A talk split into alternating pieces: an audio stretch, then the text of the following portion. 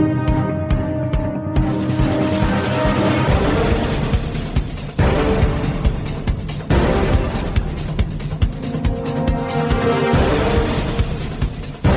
Vypnite televíziu, prestaňte žrať, zastavte sa, začnite uvažovať. Ste otroci konzumu a obete propagandy. Žijete v seba deštruktívnom systéme. Nenásilný antiterorista rozbije vaše ilúzie, zničí vaše seba klamy, odhalí vaše pokrytectvo, nabúra vaše stereotypy.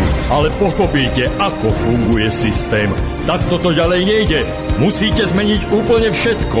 Začnite sebou, začnite dnes. Zajtra je neskoro. Nenásilný antiterorista. My sme jedno a preto Subham Astu Sarvajagatam. Tak som si nedávno pomyslel, že by sa patrilo trošku, aby aj popršalo, aby príroda dostala svoju dávku vody. No a nie, ten môj sen sa mi spanil a nebolo to nejaké zlé, ale celkom také vhodné a príjemné.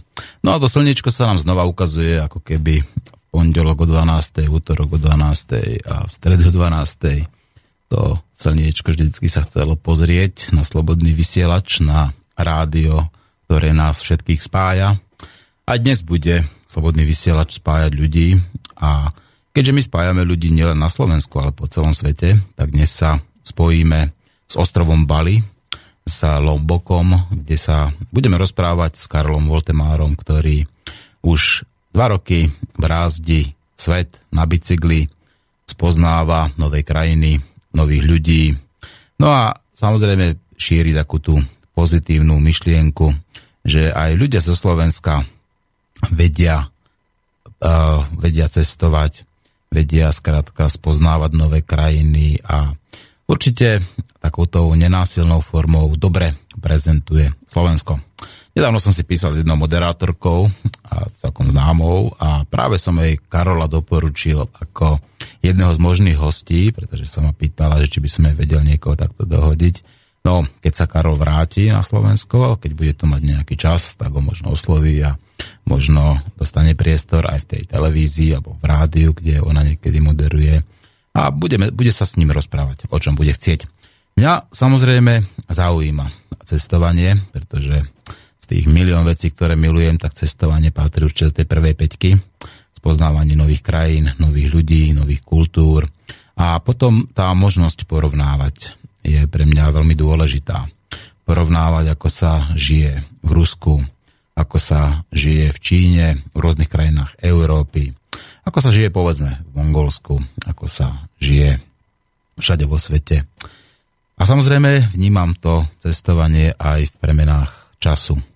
Ten čas je zvláštna veličina. Niekedy plinie rýchlo a niekedy pomaly. Mm, keď je človek v pohode, tak ten čas ako keby plynul závratnou rýchlosťou.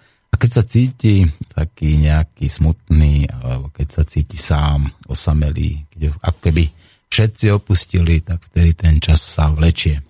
Našťastie, keďže robím rádiu, ktoré ľudí spája, tak musím povedať, že sa neviem niekedy ani zastaviť. Dostávam maily podporné, inšpirujúce, rôzne typy na hostí, na ľudí a samozrejme nabíja ma to obrovskou energiou.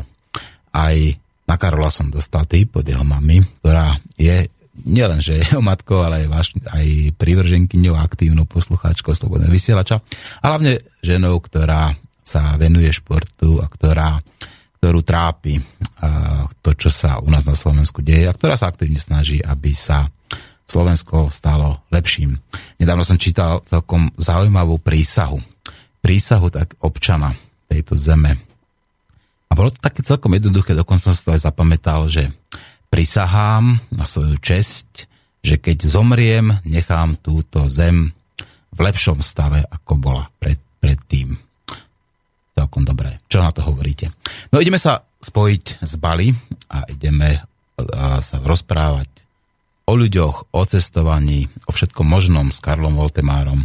Pevne verím, že tentokrát to naše spojenie bude lepšie, pevnejšie, že nám tam nebudú interferovať, povedzme, nejakí tí ľudia, ktorí naše vysielanie vadí a ktorí sú zastancami tej lži, ktorí nechcú hovoriť, ktorí chcú tabuizovať, ukrývať niektoré témy, alebo ktorí získali monopol na pravdu, a ktorá v skutočnosti pravdu nie je, ale je lžou.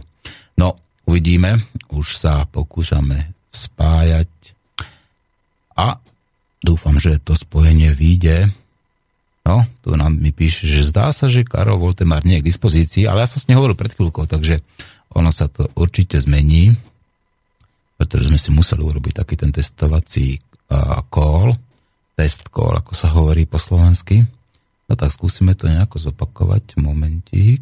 Takže ešte raz ideme zavolať. Možno si odskočil na kávu, alebo niekam na nejakú inú svoju ľudskú biologickú potrebu. Takže second service, pekne po slovensky.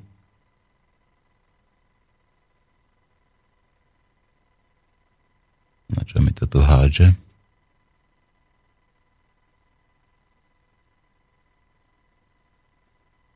No. Aha, takže vyzerá to, že už sme online. Karol, ahoj, počujeme sa? Ahoj, som rád, že ťa počujem. Počujeme sa, dúfam. Ja ťa počujem. A ja ťa počujem, dokonca ja ťa aj vidím, ale idem vypnúť kameru, aby sme mali lepšie, lepšie spojenie, takže kameru vypínam. No ale v každom prípade zazrel som celkom slušné obydlie. Vôbec to nevyzerá, ako keby si bol uh, niekde na ostrove, v Lomboku, na, na Bali, ale normálne ako v Európe. No, porozprávaj nám. Kde si a ako sa tam cítiš? tak Bali je turistická destinácia, je to tu komerčné a myslím, že také tie a úplne odlahlé miesta niekde v džungli by si tu len ťažko hľadal, samozrejme sú tu. Mm-hmm. Je tam veľa turistov teraz? No a teraz tu je off-season, bolo asi 15 ľudí, 20 na pláži, plus obsluha nejakých tých reštauráciách tam. Ale išli sme dnes na takú odlahlejšiu pláž, takže to možno aj preto a boli tu nejakí surfery, takže to je asi tak všetko. Mhm. Ale mm, stále je tu dosť ľudí. Myslím, že toto je taký skôr celoročný ostrov. Mm-hmm. Teda nie je tu, že by si tu mohli stiažovať na nejakú prázdnotu. Mm-hmm. Prečo, Ale je tu pre, dosť prečo, horúco. Prečo sa rozhodol práve pre Lombok? Prečo sa práve rozhodol pre Lombok na ostrove Bali? Ešte nie som na, na Lomboku, ešte som len na Bali, ale rozhodol som sa, aby som si niekde oddychol a toto nám prišlo ako taká zaujímavá destinácia aj s priateľkou. Mhm. A už keď som bol blízko, tie letenky tu sú naozaj za nejaké smiešné ceny. Napríklad do Jakarty späť som hotel za 40 eur aj s bicyklom a cena letenky bola 6 eur. Čože? A ešte, ešte mi to prosím zopakuj. tiež za nejaké Cena letenky 6 eur. Hej, to je v podstate, áno, keď, keď je nejaký lokálny let, mm-hmm. tak cena letenky je tu fakt niekedy v Indonézii veľmi zaujímavá. Ak ju kúpeš dopredu, samozrejme. Mm-hmm. No, tak toto ma veľmi zaujíma doprava po zemi je v Indonézii nebezpečná a veľa ľudí využíva vlastne tú leteckú dopravu, ale zase ani tá letecká doprava ne, ne, nemá také bezpečnostné štandardy ako v Európe, takže častejšie to tu padá. Je tu viac tých dopravných nehod na ceste a aj zo pár tých hodí sa tu utopí. Takže všetko má svoje výhody a nevýhody. No. Mm-hmm. No, ja ťa musím hneď informovať na začiatku, ja som to už hovoril do vysielania pred chvíľkou v tom úvode. Ja som e, ťa navrhol ako jednej takej známej moderátorke, že aby ťa pozvala ako hostia, tak mi prípada také seriózne do mňa, aby som ti to otvorene povedal, že možno čakaj, e, že ťa bude kontaktovať a že keď budeš v Európe, keď budeš na Slovensku, že dostaneš pozvanie do televízie alebo do, do, do nejakého rádia, okrem teda slobodného vysielača a pevne verím, že som neurobil nič zlé a že takéto prozvanie príjmeš. Tak, ďakujem za propagáciu mimo moje kruhy. Veď ľudia si majú pomáhať a ľudia sa majú spájať. No. Počúvaj ma, a tak teda teraz si na ostrove. Bali s priateľkou. No. A počasí predpokladám, že perfektné máte, všetko má byť ako je, ako je. Ako ľudia v okolí vnímajú, povedzme, a, také tie hrozby, ktoré teraz, hlavne tuto u nás v Európe, sa šíria z mass médií. Je tam tiež tak trošku preberaná tá hrozba tej, toho konfliktu, tej vojny, alebo ľudia proste žijú úplne iným životom a inými problémami?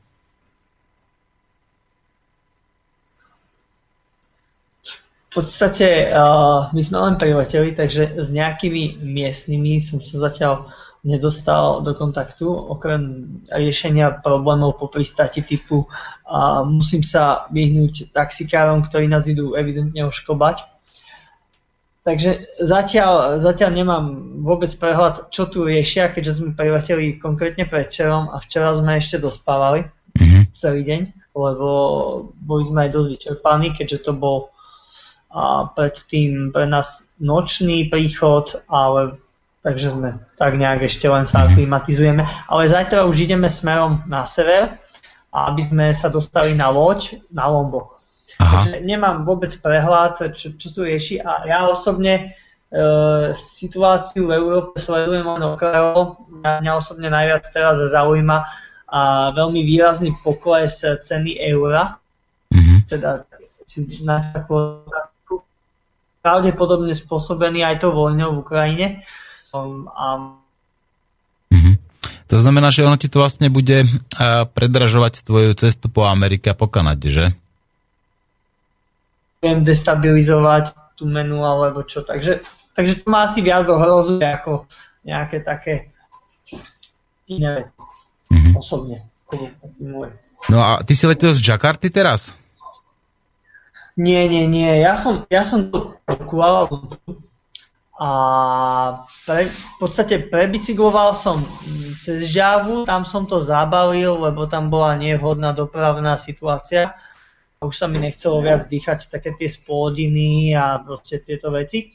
Takže som zobral vlak späť do Jakarta, som preletel do Kuala Lumpuru, tam som zložil bicykel a nejaké batohy, lebo ja ich mám 6, to mhm. vieš. Mm a tým pádom oslobodený s jedným batohom sme uh, priateľka priletela, sme prileteli z Kuala Lumpuru a Bali. Mm-hmm. No to máš veľmi pekný život, keď takto uh, môžeš takto, by som povedal, jednoducho a nenáročne cestovať a spoznávať nové krajiny. Isto ti mnoho ľudí závidí, ale určite ťa mnoho aj ľudí podporuje. A máš aj nejakých sponzorov, ktorí, ktorí ti platia, povedzme, nejakú časť tvojich nákladov?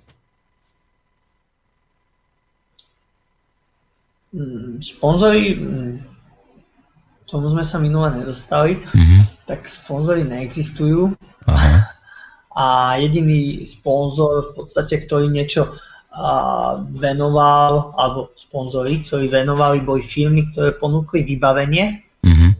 Takže celá tá cesta je platená mnou a je možnosť v podstate si na webe zakúpiť etapu, kvázi, čo som prešiel na bicykli, teda ten jeden deň.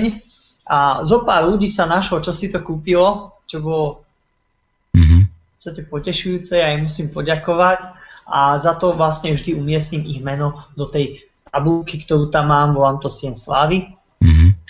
A v nej sa vlastne menovite budú nachádzať nielen kým tento projekt skončí, ale aj samozrejme aj potom, kým ten web bude stále fungovať a dávam ich aj do knihy. Keďže už som jednu knihu vydal, tak oni sú vlastne za ten prvý rok tí ľudia, ktorí mi pomohli na ceste aj v tej knihe. Takže není to uh, ani skôr otázka toho, tých partnerov, sponzorov, ale skôr uh, nejakého zapojenia sa konkrétnych jednotlivcov, hej. Mm-hmm.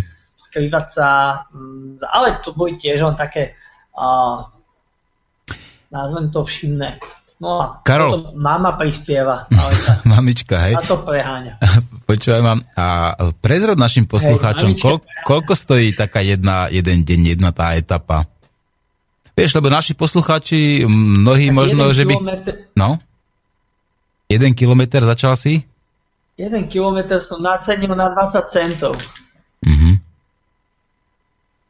To znamená, povedzme... Takže vlastne ja vždy píšem na internete dĺžku etapy. Je tam napríklad, že som išiel z Bratislavy do uh, Viedne, hej. Trvalo to 112 km, takže vlastne kto by si ju chcel zakúpiť, pošle mi len na účet a do variabilného symbolu uvedie svoje meno alebo do poznámky a ja ho uvediem tam.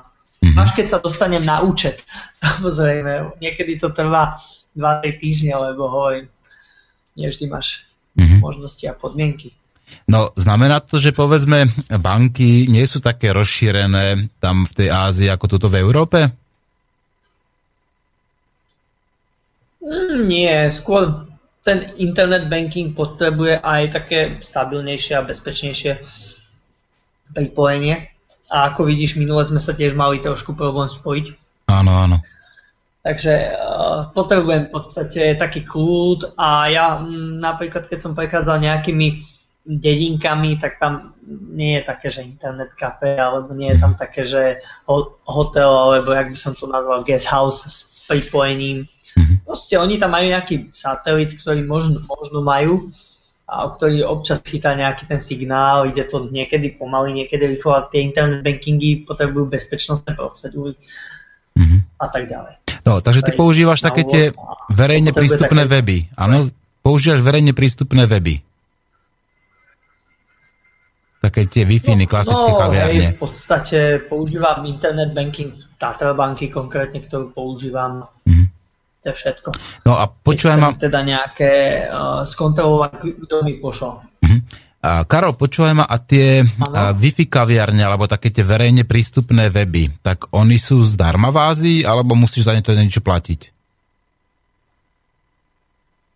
Internetové kaviarne tu nie sú zdarma v Ázii, ale určite za to musíš platiť. Ja si štandardne porieším na také jednoduché veci, aby som si vedel vyhľadať um, informácie v mape, to potrebuješ dáta, aby si stiahol tú mapu tak ja si vždy urobím mobilný nejaký lacný internetový paušal za 3 eurá a ten občas funguje, občas nefunguje, lebo nevždy je tá dostupnosť signálu a je to fajn.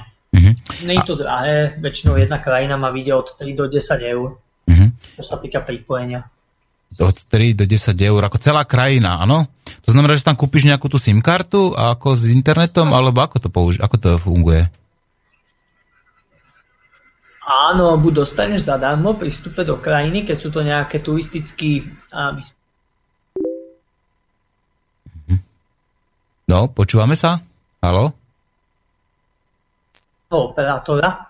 A... Ešte v Európe sa dal používať náš operátor, ale v podstate v tej Ázii je výhodnejšie si za euro kúpiť simku a za 5 alebo 10 alebo 3 eur nejaký internetový paušál, ktorý ti pokrýva ten mobil kvázi.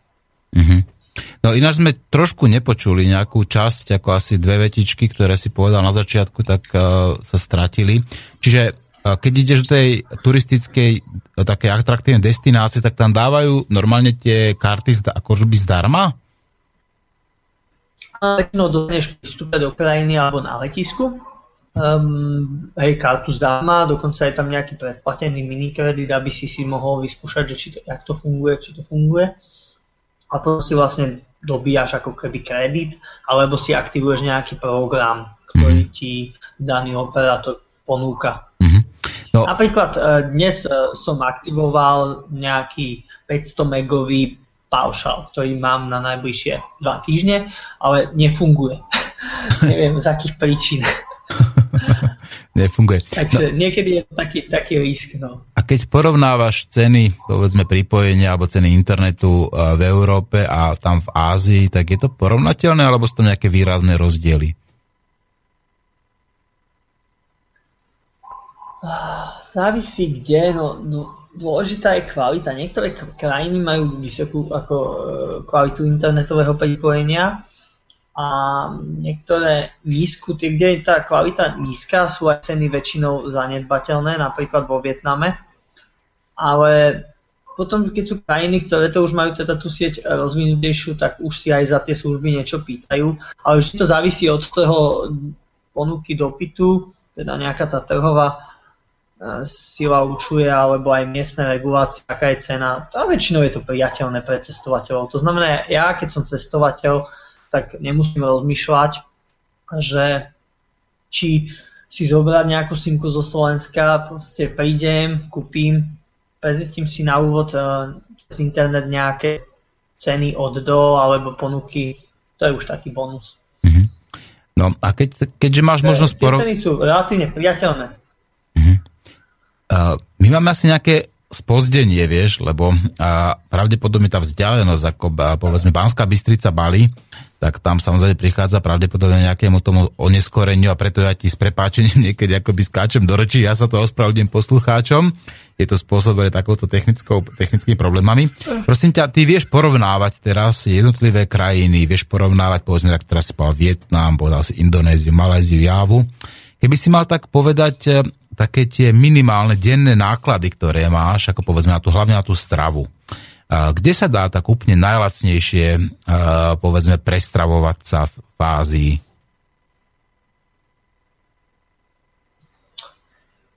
V Ázii sa dá prestravovať úplne všade lacno, keď nejdeš teda na Bali, ale aj tu by sa dalo nájsť pár veľmi lacných miest, keď ideš na ulicu.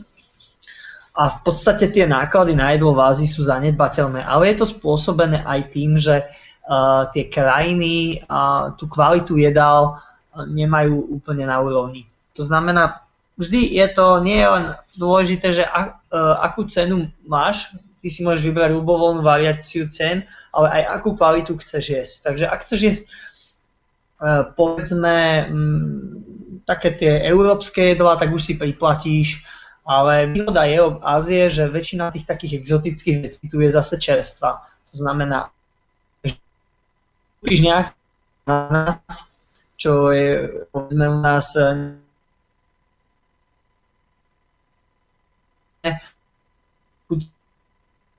Teraz si sa nám znova trošku stratil, teraz zasa nám nejako trošku rapluje to pripojenie. No, Karol, skús prosím ťa eš, ešte raz. No, no ešte raz. To ešte je, raz, no prosím ťa, teraz si sa nás stratil. Ceny jedla sú... Mm-hmm. Oh, máme delay. Je delay. Mm-hmm. Haló? Môžem? Áno, nech sa páči, počúvame ťa. Čiže aké sú ceny Môžem? jedla? Áno, áno, počúvame ťa. Dobre, takže vlastne to jedlo je výrazne uh, lacnejšie v Ázii, ale to je aj spôsobené tým, že je tu vlastne množstvo tých sociálnych skupín, aj to jedlo má rôzne kvality. A ja môžem za seba povedať, že takéto exotické jedlo typu exotické ovocie alebo nejaké uh, také vyslovene lokálne produkty dostaneš veľmi lacno. Aj napríklad ananás stojí, ja neviem, pol eura celý ananás. Alebo niekedy aj, videl som aj za 20 centov, aj tak poviem. Čo u nás je v podstate nepre... Ale to je tým, že je to lokálny produkt, ale takéto bežné jedlo, keby si si chcel dať niečo, čo je v Európe, tak si priplatíš. Mm-hmm. Lebo to tu proste ani není väčšinou dostupné a keď je dostupné, tak je to v nejakej drahšej reštaurácii. No. Indonézia bola na jedlo veľmi lácná a, a najkvalitnejšie jedlo asi z Ázie, tak to Tajsko. To Tajsko. No, hovoril si o nejakých, hovoril si o európskych jedlách. Aké európske jedlá sa dajú uh, kúpiť v Ázii? tak tu teraz vo veľkom fiči na fast foodu. V celej Ázii mám taký pocit, že to je taká tá epidémia zo západu, že došiel trend. Mm-hmm. Samozrejme, oni sú zvyknutí jesť na ulici, hej, tí ľudia. Takže ten fast food im vyhovuje a len tie veľké fast foodové mm-hmm. No. Ale môže všimnúť, že keď tam je ten McDonald's, tak tam je v kuse na ráno. Takže je tu taký ten boom mm-hmm. takého západného fastfoodového uh, a potom sú tu také reštaurácie v tých turistických miestach, kde si fakt lyža, bratislavský alebo ránovky, nejaké meso. Ale väčšinou je problém, že oni to nevedia spraviť. To znamená, tam je taký Jak nevedia? Nevedia spraviť hranolky, alebo to, to, to nemyslíš vážne, hádam to takí šikovní kuchári, ako akí sú v Ázii, tak nemajú ja, problém ja, spraviť. Ja hranolky nejem, ale také, keby si chcel pizzu napríklad, tak musíš hľadať veľmi dlho. No, raz už druhýkrát tú istú chybu urobí. Takže uh, mm-hmm. je, to, je to tak relatívne. Musíš hľadať. No, Vravel si, že už druhýkrát tú chybu neurobíš. To znamená, že mal si aj niekedy zdravotné problémy, ako povedzme kvôli jedlu, že si musel povedzme e, častejšie zasadnúť z bicykla a odskočiť si do lesa?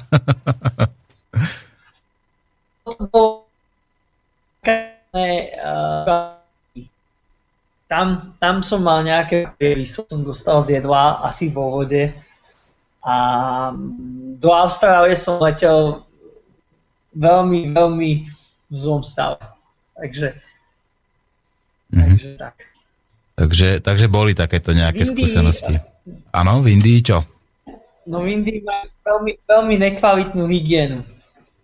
Takže uh, aj možno aj tá voda je nejaká závadná, a to jedlo je tam vystavené na slnku a to je vlastne taký celková, celoazijský trend že celý deň to slnko je len tak položené niekde na slnku. Na Sri bežne predávajú mŕtve, zhnité ryby, solené, len tak deň položené na slnku. Mm-hmm. A ideš okolo a hnie to. To není, že už že čerstvá ryba ulovená, narezaná, to hnie. No a počúvam, a tí ľudia potom oni to normálne kúpia a jedia to, ako, alebo že keď to tam majú vystavené, tak vždy sa predsa nájde nejaký hlupák, ktorý to kúpi. Nemajú s tým oni potom nejakú Tak jasné, problémy? asi tak nejak asi to nejak tak funguje, že oni to úplne neriešia. Uh, napríklad v Indonézii uh, vyprážajú vyprážané. To znamená, keď už raz niečo vyprážili a už to není také čerstvé, tak to ešte raz vyprážia, takže máš vlastne dvojitu stôleja. no to také všelijaké špecialitky kuchyne. A často je tu rozšírené aj takéto chemické jedlo ako výfonky a také tie umelé nudle, potom všelijaké keksiky, pečivka v sáčkoch, nejaké také tie. Takže to som tu videl vlastne v celej tej Ázii, to je taký trend nejaký tiež. Mm-hmm. Aby tu nezomreli od hladu, alebo čo. Mm-hmm. Takže myslíš si teda, že Ázia sa tiež mení, rovnako ako sa zmenila Európa, veď my sme zažili ako také tie zmeny, že boli sme tu bez fast foodu a zrazu tu začali po revolúcii tie fast foody pribúdať vo veľkom. Takže Ázia prechádza takým rovnakým ako prerodom, ako, Slo- ako prešlo povedzme tá východná Európa, áno? V podstate áno.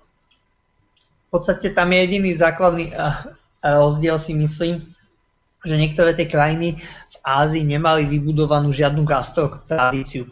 V Nepále som si všimol, že uh, bol som na pár lokálnych ubytovaniach ako u miestnych a tí ľudia vlastne celý čas jedia stále len jedno jedlo okolo.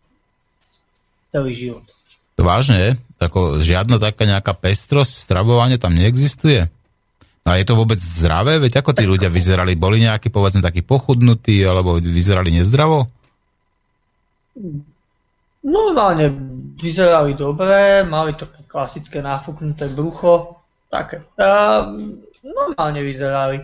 Ale skôr mi prišlo to, že veľa ľudí sa tam ešte, a to, to hlavne tých starších, drží tej takej uh, tradície a keď tam není tá gastrotradícia, tak tá kuchyňa vôbec nie je pestrá.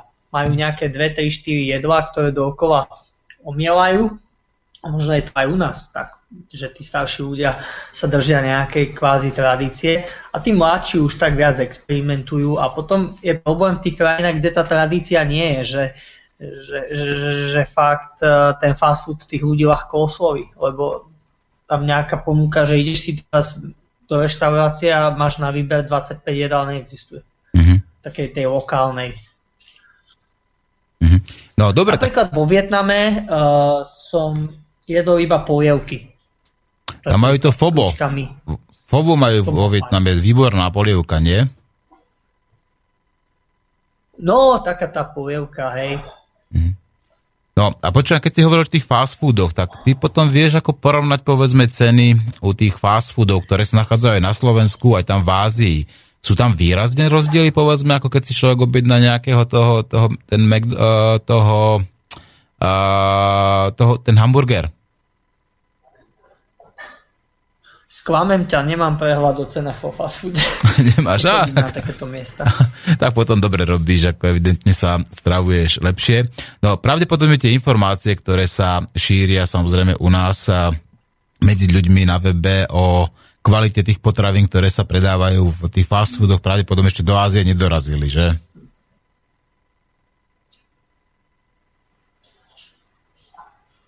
Mám pocit, že ľudia v Ázii eh, až tak neriešia nejakú kvalitu potravín ako celkovo, lebo tým, že tam chýba nejaká tá, v niektorých krajinách chýba tá taká mm, gastronómia v kultúre, tak tí ľudia v podstate jedia, aby neboli hladní. Oni nejedia, aby jedli zdravo, alebo nejedia, aby boli proste silní.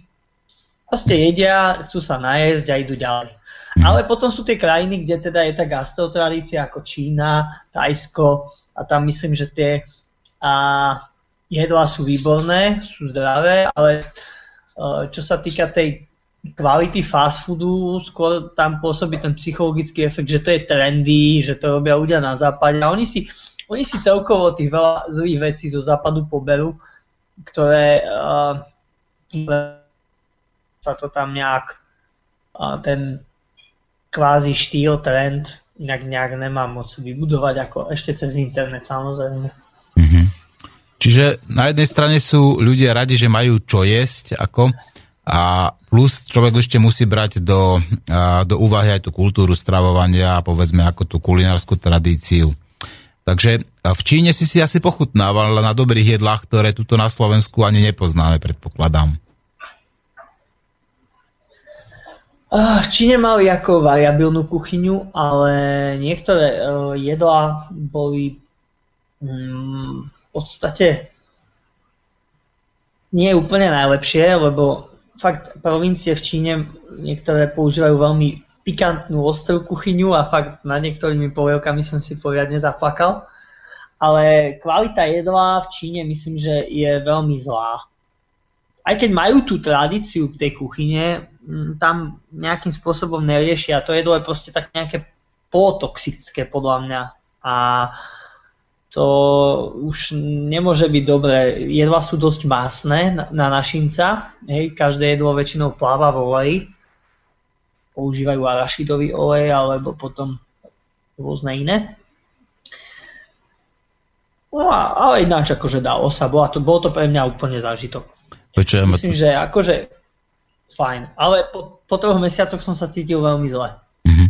No počujem, ako polotoxické jedlo v Číne vravíš a napriek tomu Čína sa rozmnožuje e, závratným tempom. Keby nespravili takú tú brzdu na chvíľku, že obmedzili povedzme tú populačnú explóziu, tak ich tu máme už 1, neviem, 1,7 miliardy, zatiaľ ich 1,3. Ako je, to môj, ako je to podľa teba možné, že majú takéto nekvalitné jedlo a napriek tomu tá populácia rastie?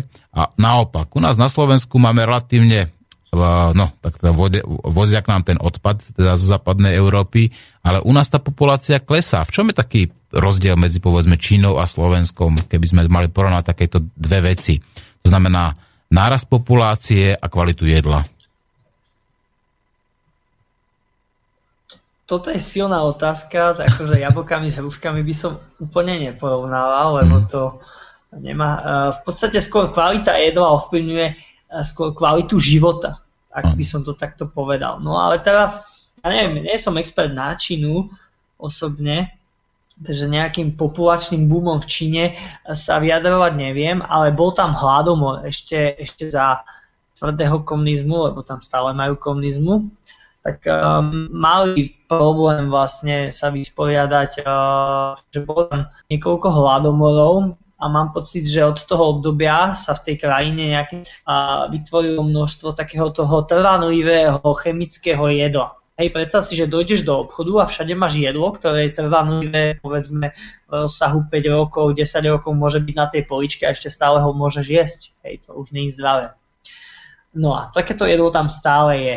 To je prvý problém. A už keď bol ten hlad zažehnaný, tí ľudia sa už v tom krízovom období naučili vlastne um, tak žiť, že vlastne potom sa uh, už v tom období, keď ten hlad nebol, začali v kúde rozmnožovať a ich samozrejme veľa. Tam bol aj iný potenciál. Plus rodina je tam, rodinná tradícia je tam výrazne silnejšia si myslím v celej Ázii než v Európe.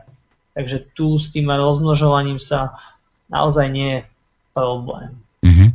No, Karol, uh, Neviem, počúvaj ma... Povedal, nejak. Dobre, dobre si odpovedal. Ja rešpektujem tvoju odpoveď, samozrejme, bola to veľmi taká komplikovaná otázka, isto by to možno stálo uh, nie že za nejaké dve, tri vety, ale za celú reláciu, keby sme mali toto porovnávať a určite by bolo lepšie, keby sa vyjadroval povedzme človek, ktorý sa zaoberá ako tou uh, výživou, potravinami a plus samozrejme ako sleduje aj vplyv na, tie, na tú populačnú explóziu alebo populačný rast. Karol, uh, úplno 35 minút, čo sa spolu rozprávame, tak uh, bolo by dobré, aby sme zahrali jednu, dve pesničky. Uh, ja ťa teraz uh, zložím a spojíme sa znova, keď dohrajú tie pesničky a budem sa snažiť, aby to spojenie náš bolo čo najlepšie, lebo sem tam je tam taký nejaký únik, nejaký ten fading, to znamená, sem tam ti niektoré slovičko to, nám uletí. To môže byť u mňa. Uh-huh. Môže to, no tak uvidíme. Môže Ale to byť ešte aj u nás. vec, mám k tomu jednu, ano. môžem? Nech sa páči. Môžeme? Počúvame ťa, počúvame. Ma napadla taká vec. Uh, problém tej toxicity jedla je v tom, že celá tá krajina má veľké znečistenie. To som chcel ďalšiu vec povedať. A to je spôsobené uh, jedna nevzdelanosťou trošku a ad dva tým, že je tam nejaký totalitárny režim, ktorý vlastne využíva uh, pre tú svoju vlastne vnútornú expanziu ekonomickú aj vonkajšiu uh, práve aj tu tie prostriedky a nevždy to má dobrý vplyv na to životné prostredie, ktoré mám taký pocit, že tým Číňanom je viac menej ukradnuté, možno už nie. Teraz o tom natočili aj nejaký film, kde že tam zomierajú v podstate uh, milióny detí ročne na rakovinu, čo nie je už najlepší trend. Treba si to pozrieť. A, takže to ma napadlo, že tá toxicita jedla som myslel skôr v takom zmysle, že keď tá krajina celá je uh, v, smogu, alebo je tam kopec spodín z továrni, tak samozrejme, že to jedlo, tie v podstate plodiny sú tiež nejakým spôsobom už v tom, chápeš? Mm-hmm. No, ja musím potvrdiť to, čo, to, čo si vravel. Samozrejme, napríklad spodný uh, tok rieky Huanghe, žltej rieky, to je, to je toxická stoka. To je doslova toxická stoka, ktorá je bez života, kde nedokáže takmer nič prežiť a je to katastrofa samozrejme a už aj Číňania začínajú uvedomovať, že to životné prostredie je dôležité.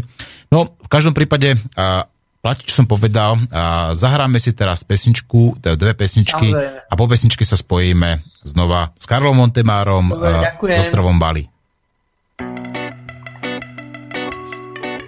No, dve pesničky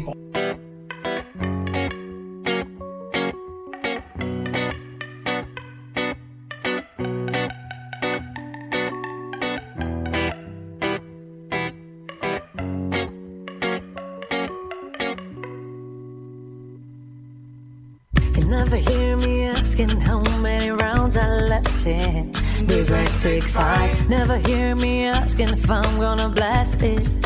Change is here tonight. I'm a league of my own, cause I'll be fine. So I got the recipe that will turn my dreams into reality. Just need to feel that I'm rebuilding. Listen what's inside. No trying to hear that. time. Yeah.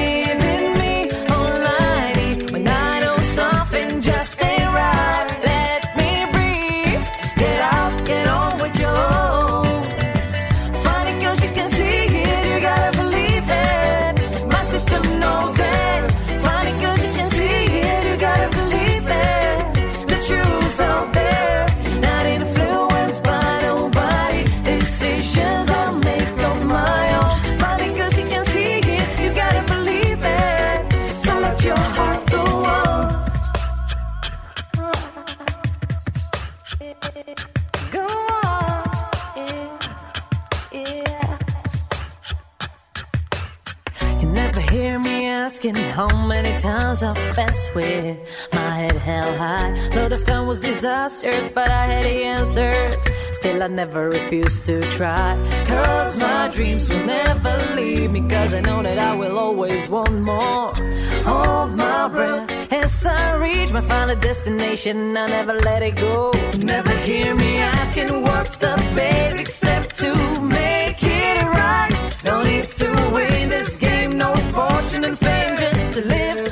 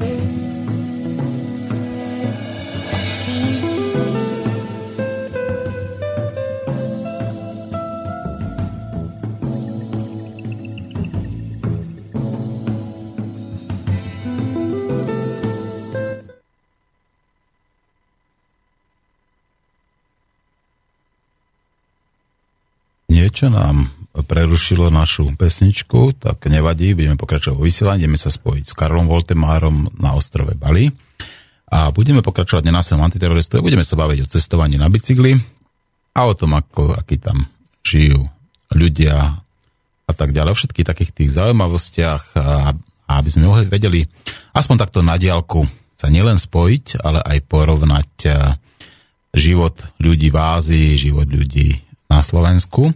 No, ideme sa pripojiť zasa chvíľku, to trvá nejako. Počujeme sa? Áno, počujeme sa. Výborne, Karol.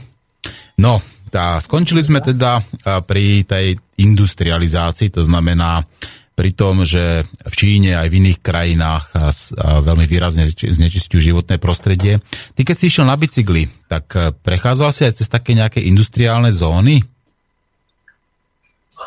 Samozrejme, nevyhneš sa tomu. To znamená, Napríklad sme začali z Pekingu a keď sme už v podstate vyšli na tie okraje miest, tak vždy boli plné továrny, skladov, alebo aj v Kuala Lumpure, prípadne stačí prechádzať aj okolo Jakarty a iných veľkých miest, nielen v Ázii si myslím. Myslím, že to platí porovnateľne vo svete. A tá hladina smogu v niektorých tých mestách je fakt neúnosná.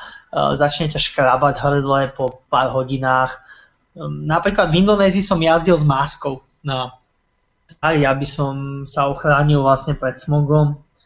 Takže je to, je to, je to vidieť, cítiť hlavne. Mm-hmm.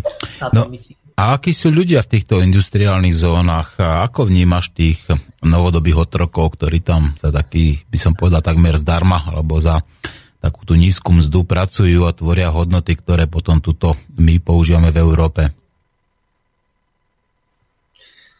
Uh, neviem, neviem, akí sú uh, ľudia jednotlivci. Moc, moc veľa som z takýchto oblastí neosprával. Ale zásadný uh, fakt alebo vec, čo som si všimol, že väčšina tých ľudí je chudobná v týchto oblastiach. Hej, ale oni si ani neuvedomujú, že vlastne uh, žijú v nejakých zlých podmienkach, niekedy mám taký pocit. Oni proste sa dokážu usmievať a žijú v totálne nemožných podmienkach pre nás. Mm-hmm. Čím si to vysvetľuješ, že napriek tomu, že sú takí chudobní, že majú dobrý nálad, dokážu sa usmievať? Uh, v Indonézii sa hovorí, že, že, že, že vlastne, že keď sa neusmievaš, tak uh, máš zlú náladu, čo myslím, že ťažko by asi chlapci vysvetľovali nejakému Nemcovi, ktorý sa veľmi nenausmieva v živote tak akože bez toho, aby naozaj zabával, ale to neznamená, že má zlú náladu. Takže je to aj o tom zvyku spoločnosti, nastavení spoločnosti. Zase nájsť niekoho usmievajúce v Číne, to je už sakramenský problém. Takže tam majú ako keby ten poker face, že vlastne všetci ani sa nemračia, ani mm-hmm. proste ignorujú. A môžeš vo všeobecnosti povedať teda, že ľudia v Ázii sa usmievajú viacej ako ľudia v Európe? Hmm, je to od krajiny ku krajine iné. Tak, tak ako je to v Európe od krajiny ku krajine iné. Ale môžem povedať, že vo svete som si všimol takú tú a pozitívnejšiu kvázi náladu alebo taký ten uh, jedno, uvoľnenejší životný štýl smerom k rovníku. Takže myslím, že toto platí aj v Európe že čím tie krajiny sú smerom k juhu, tak tí ľudia sú v podstate menej pracovitejší, sú takí viac usmievavejší a v podstate v niektorých krajinách priam až nemajú zdravotné návyky. Uh-huh. Dá sa to tak zjednodušiť, že čím viac slnka... Že čím viacej slnka, tým veselší ľudia? Skôr taký viac uvoľnenejší v zmysle moc sa im nechce pri tom slnku až tak, takže vlastne musia žiť tak uvoľnenie. Ináč aj u nás... Myslím? Bolo ti raz e, niekedy tak teplo, že sa ti nič nechcelo, no tak tento stav... Samozrejme, častý, samozrejme. Keď sme tu mali pred dvomi rokmi také tie tropické horúčavy, tak to bolo nejakých 21 tropických dní, tak to sa skladka nedalo nič poriadne robiť cez tie tropické horúčavy. No. Takže áno, je no, to tak. Vtedy, tak vtedy vlastne sa ti ostáva len to usmievanie sa. no, to je, toto je veľmi zaujímavé. No, a ty si spomínal teda, že a, si môžu tí tvoji priaznivci kúpiť nejakú etapu, tak trošku kľudne spropagujú, ako porozprávajú o, o tom, že kedy začínaš ďalšiu etapu a akým spôsobom by ťa mohli, povedzme, tí naši poslucháči podporiť, tak aby sa zapísali, povedzme, do, do tej tvojej kroniky, do tej tvojej knihy hostí alebo do tej tvojej siene slávy. Pretože robíš dobrú vec, sa propaguješ Slovensko vo svete a ja si myslím, že ak by naši poslucháči, ktorí môžu a majú na to, tak aby chceli by ťa podporiť, nech to radi urobia a nech vedia teda, akú etapu si môžu kúpiť napríklad. Tak uh, zatiaľ mám nahodené, ono to chvíľu trvá, tie etapy len počínu.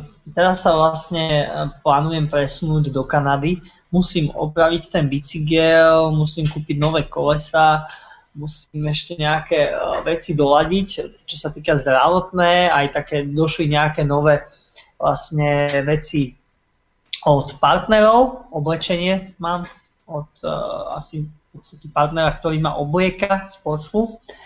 A potom letím uh, do Kanady, kde sa budem pokúšať prejsť Kanadu a Ameriku potom naprieč. Hej, teda nie zo severu na juh, ale z východu na západ a zo západu na východ potom. Mm. Pôjdeš aj po tej slávnej ceste, pôjdeš aj po tej slávnej ceste Route 66? No ešte neviem, kde je, ale možno chvíľku určite po nej pôjdem. Mm-hmm. Skôr som pozeral nejaké národné parky na západe USA. Yellowstone, Yosemite a tak ďalej, tieto? Áno, určite niektoré z nich budem chcieť navštíviť, teda predsa len som len 3 mesiace v Amerike a potom možno na dlhú dobu nie. Mm-hmm.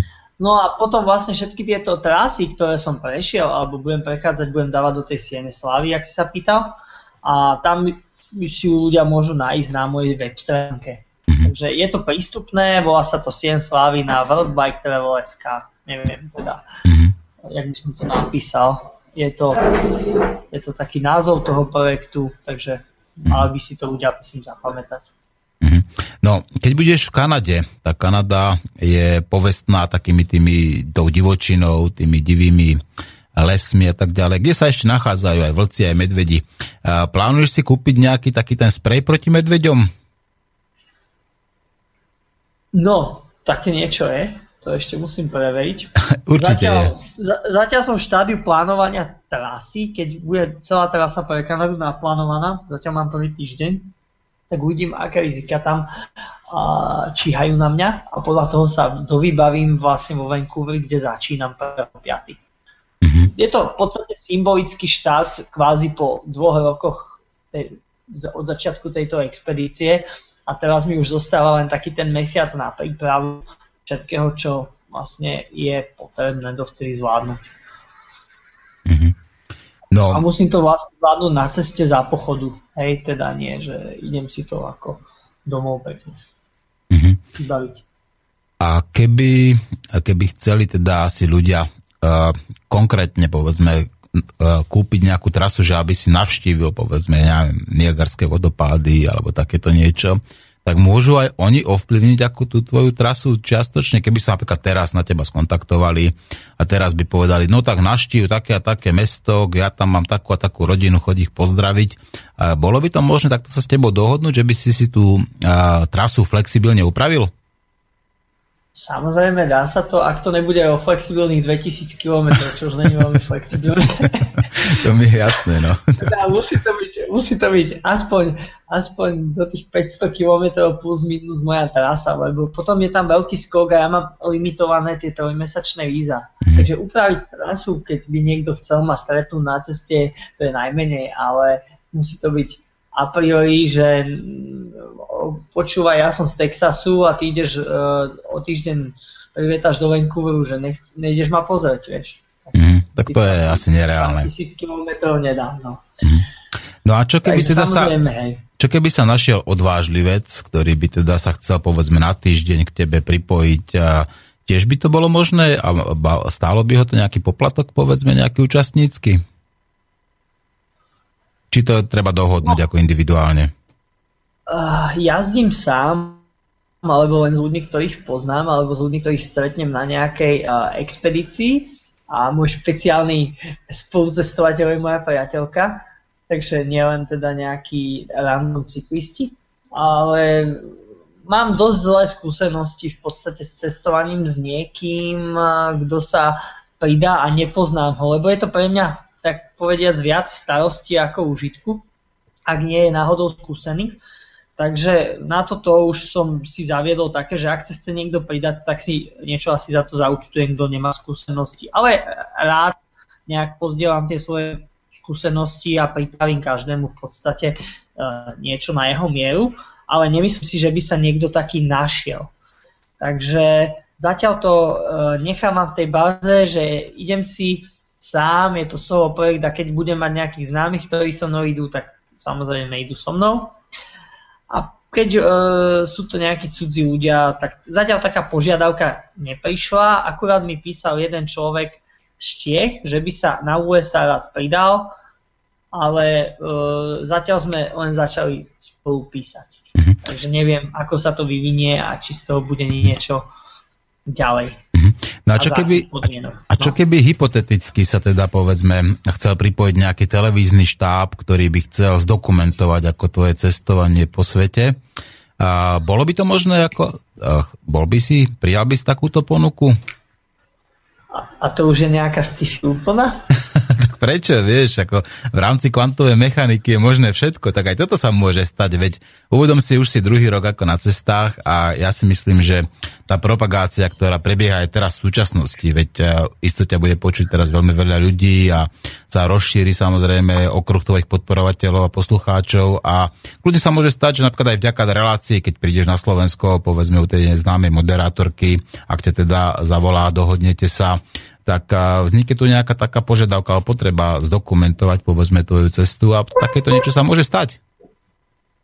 A myslím, že je to skôr, uh, ako som hovoril, skôr taká fikcia, keďže môj projekt je mimo tej takej mainstreamovej línie a na takéto nejaké advanced projekty typu filmovať nejaký čas cesty treba nové prostriedky, stačí si to dobre spočítať, ja už som to raz robil. A Nemyslím si teda, že by to niekomu prinieslo uh, tú návratnosť tej vstupnej investície. Ako je to fajn, zaujímavé, určite by som neodmietol, ale myslím, že takí blázni sa asi nenajdu. Ale inú, inú vec som chcel povedať, teraz je uh, veľmi zaujímavý projekt, som niekde zachytil vlastne, ten tá partia, čo išli tým Trabantom, tak vlastne teraz idú natáčať Češi, tí sú trošku niekde inde, keby som bol Čech, možno tomu aj uverím.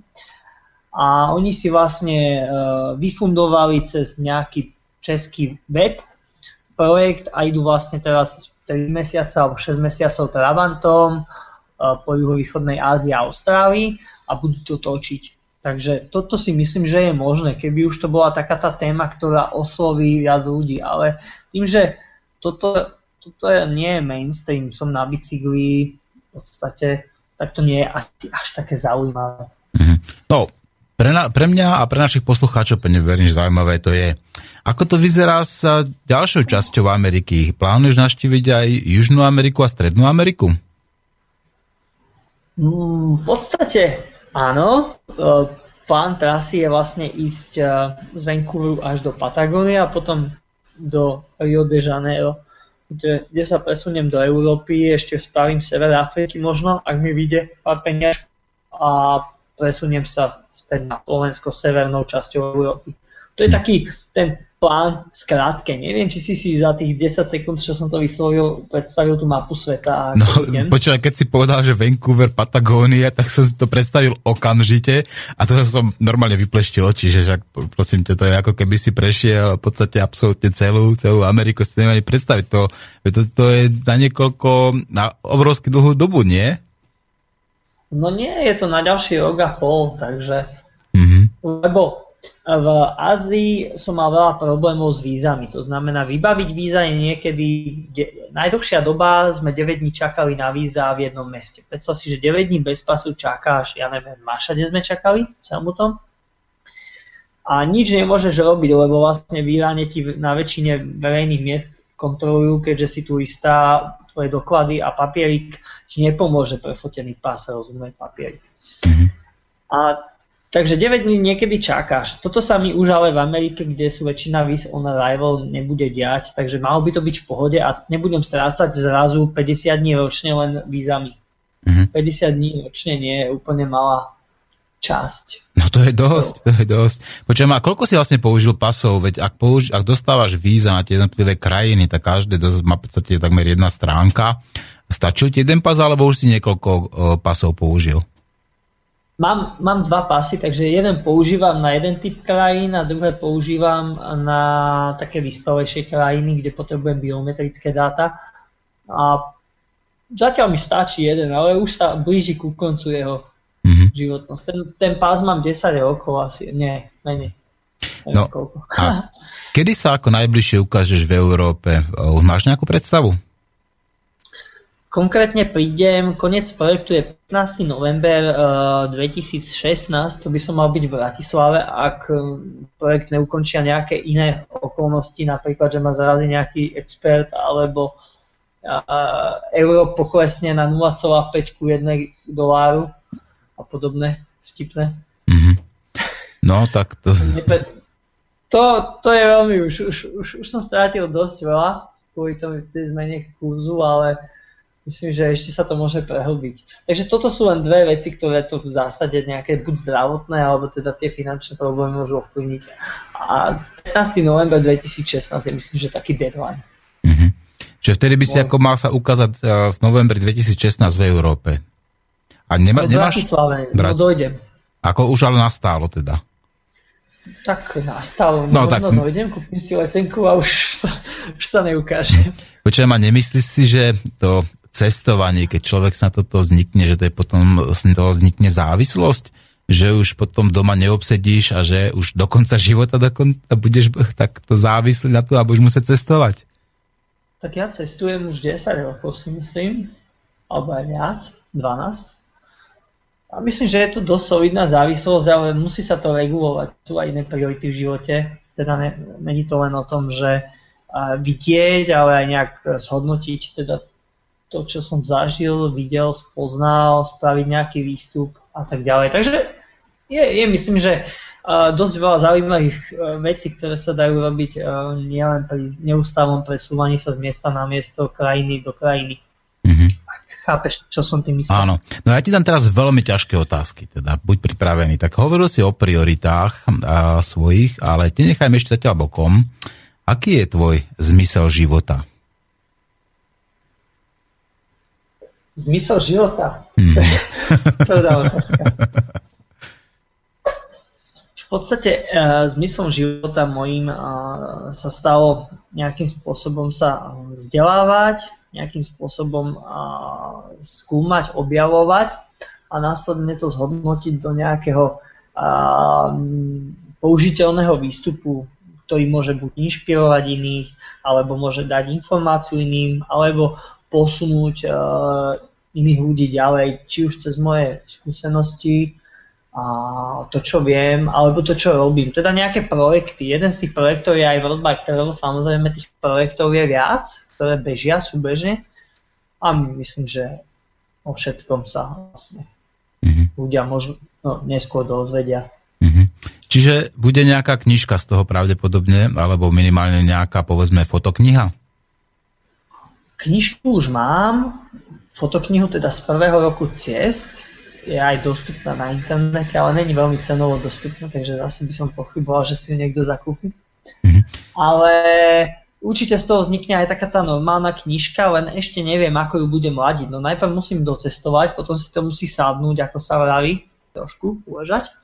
A potom tie nápady, ktoré, alebo tie zážitky, skúsenosti, či už z denníkov, alebo z fotiek, alebo z v podstate mojich zápiskov nejak pozbieram a budem sa snažiť vytvoriť z toho nejaký použiteľný výstup, ktorý by bol zaujímavý pre ľudí.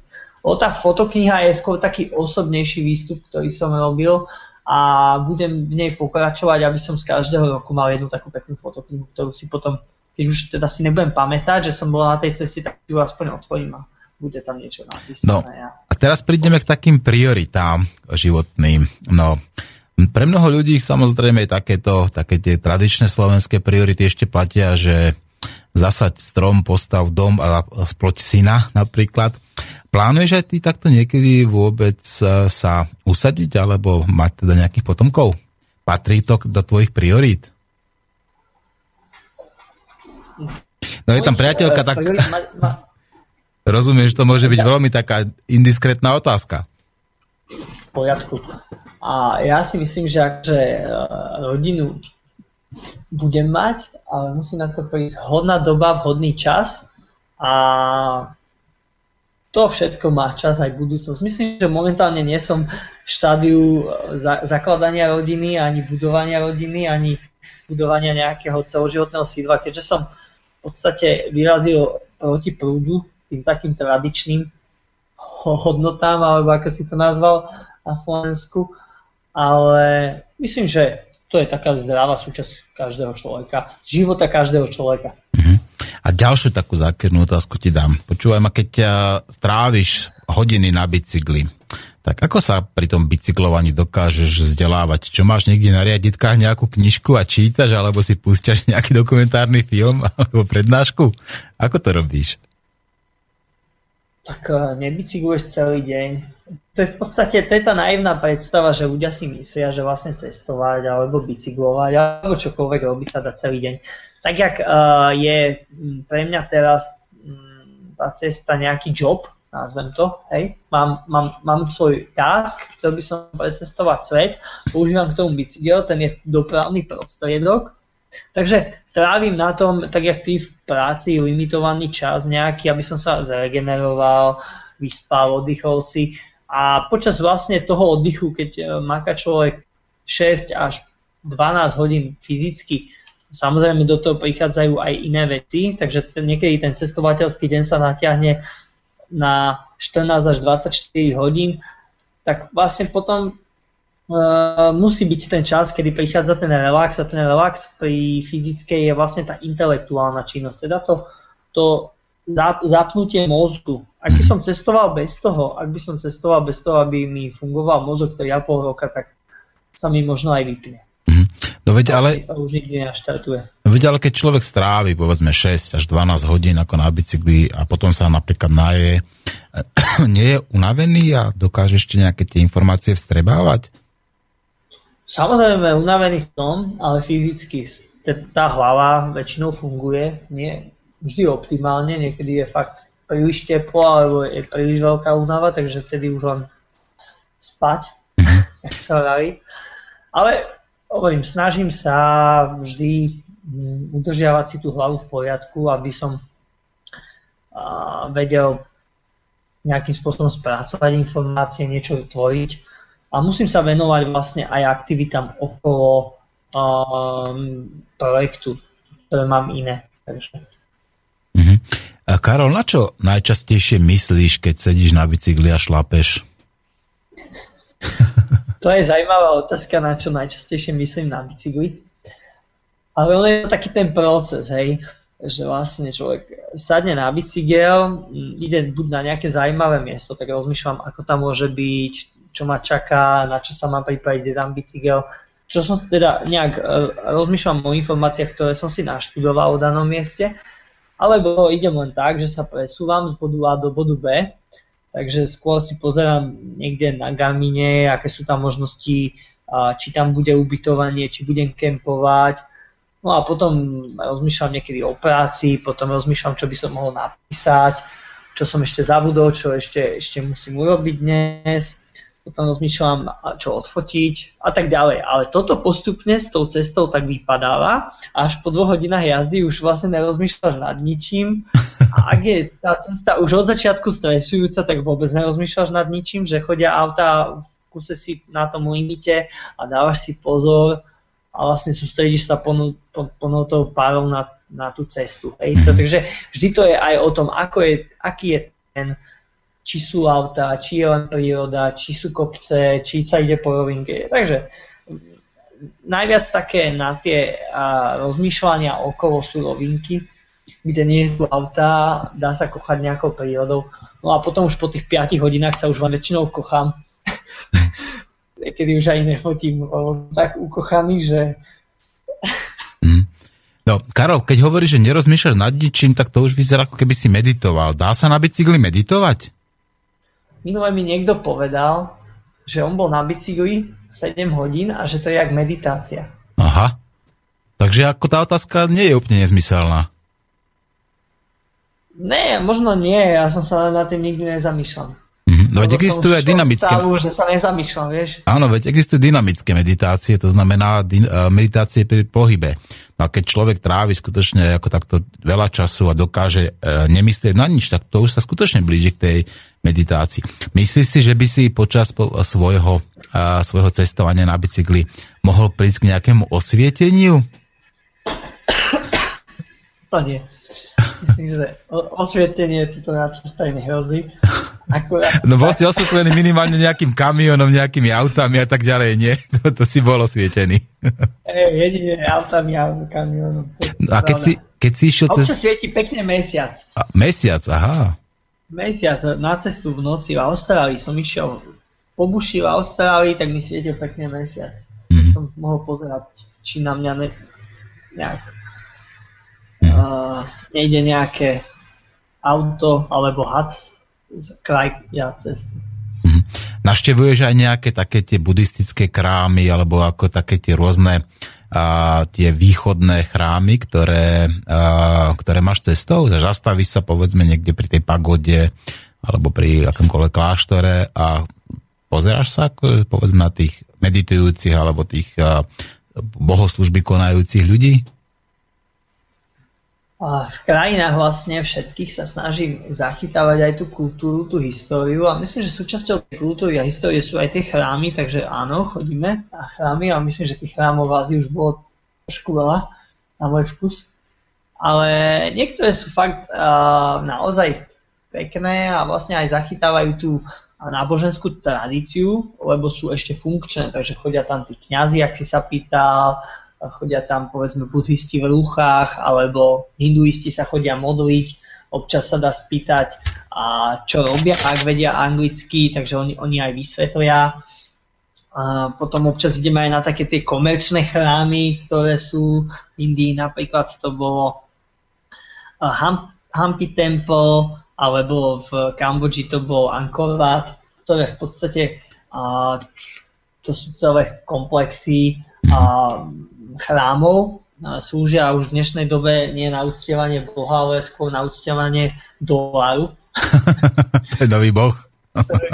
ktorý, pri, pri vstupe vyberajú. Áno, to som sa chcel inak spýtať, to som mal presne na jazyku, som sa chcel spýtať na ten Angkor Bat, teda, že či sa tam bol pozrieť. Je to obrovské ako priestorovo, rozmerovo? Áno, je to veľmi veľké. Zobrali sme bicykle, aby sme to celé prešli. Takže sme chodili od chrámu ku chrámu na bicykli a tu neviem, koľko sme najazdili, ale vyše 40 km za celý deň. Mm-hmm. Určite dali. No, koho takého a... zaujíma... No, pokračuj, prepáč, som sa prerušil, pokračuj. No a vlastne celé to je v tom zaujímavé, že každý ten chrám v tom celom komplexe má nejakú svoju históriu a ono, väčšinou sú tam aj také tie infotabulky, ktoré píšu v ktorom storočí to bolo a tak, takže človek si to môže tak prečítať. Ale malo to takú špeciálnu atmosféru, ten Angkor Wat. Aj napriek tomu, že tam boli tóny turistov. Ale čo som, čo som nečakal, lebo väčšinou tie turistické miesta sú také mm-hmm. bez atmosféry. No? Bez atmosféry. Chcel no, chcel som sa spýtať, eh, že koho zaujímavého si stretol na ceste, ale vieš čo, spýtam sa ťa to až po pesničke, pretože zahráme si zasa nejaké pesničky a zasa po pesničke sa spojíme, dobre?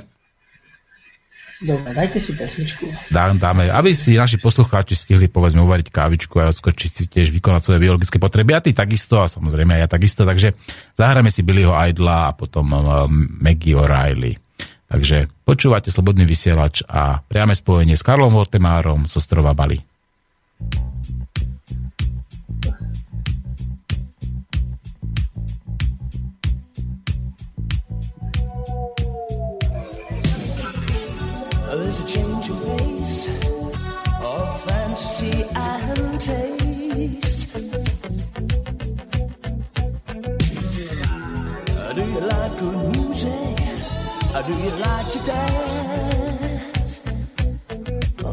No, máme...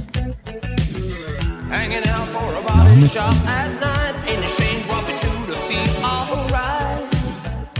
Halo, má, máme tu nejaké technické problémy, neviem, čo sa tu trošku deje. Tak skúsime to dať do poriadku. A veríme, že sa mi to podarí. A, ale musieť No, príde Peťo Kršiak, určite mi pomôže. Prečo, prečo to nejde von a musíme si zahrať miesto toho Billy Hydla tak bude Alicia Keys.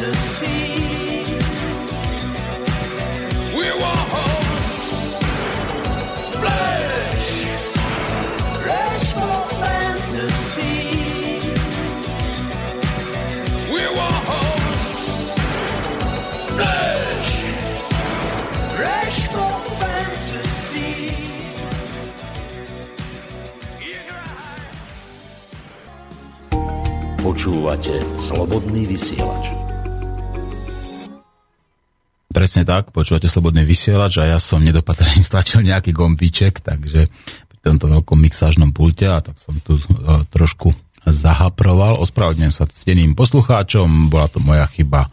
A veľmi rád ju priznávam, uh, som človek omylný, tak ako každý z nás, ale chyby sú tu preto, aby sme sa z nich poučili a aby sme ich dokázali napraviť.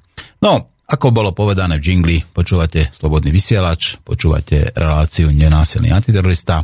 A keďže spájame ľudí, tak momentálne máme spojenie s Karolom Voltemárom, ktorý je na ostrove Bali a ktorý už druhý rok cestuje po svete na bicykli, ktorý sa chystá k tomu, aby navštívil Kanadu, Ameriku a ktorý sa dokonca chystá prejsť z z uh, Vancouveru až do Patagónie, čo je skrátka obrovská štreka.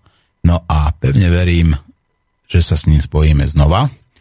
Karol, počujeme sa? Už tam počujem nejaké zvuky.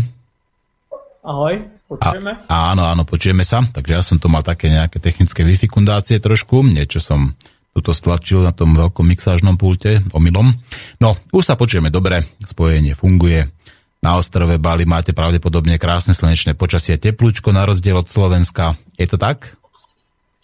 Áno, je tu teplúčko až moc. Dnes sme boli na pláži a za 3 hodiny sme mali zase dosť. Mhm. takže, takže je to tu také. No, plánoval, Ale tak musíš, no, plánoval som sa ťa spýtať teda, že koho zaujímavého si na svojej ceste stretol. Tak ja stretávam veľa zaujímavých ľudí.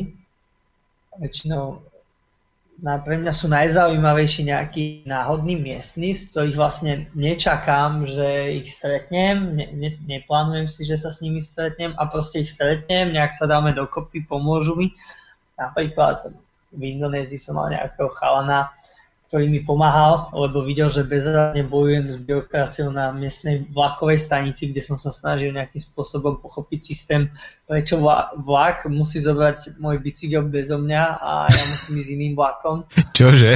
A pre- prečo musím ísť e, na jednu stanicu posielať vlak, vlakom bicykel a na druhú stanicu si musím ja kúpiť listky. Takže nejak sa mi ten logický rebus snažil poch- pomôcť rozlúštiť A nakoniec som teda prespal aj u nich doma, lebo ma pozval, asi, asi som sa mu zdal milý.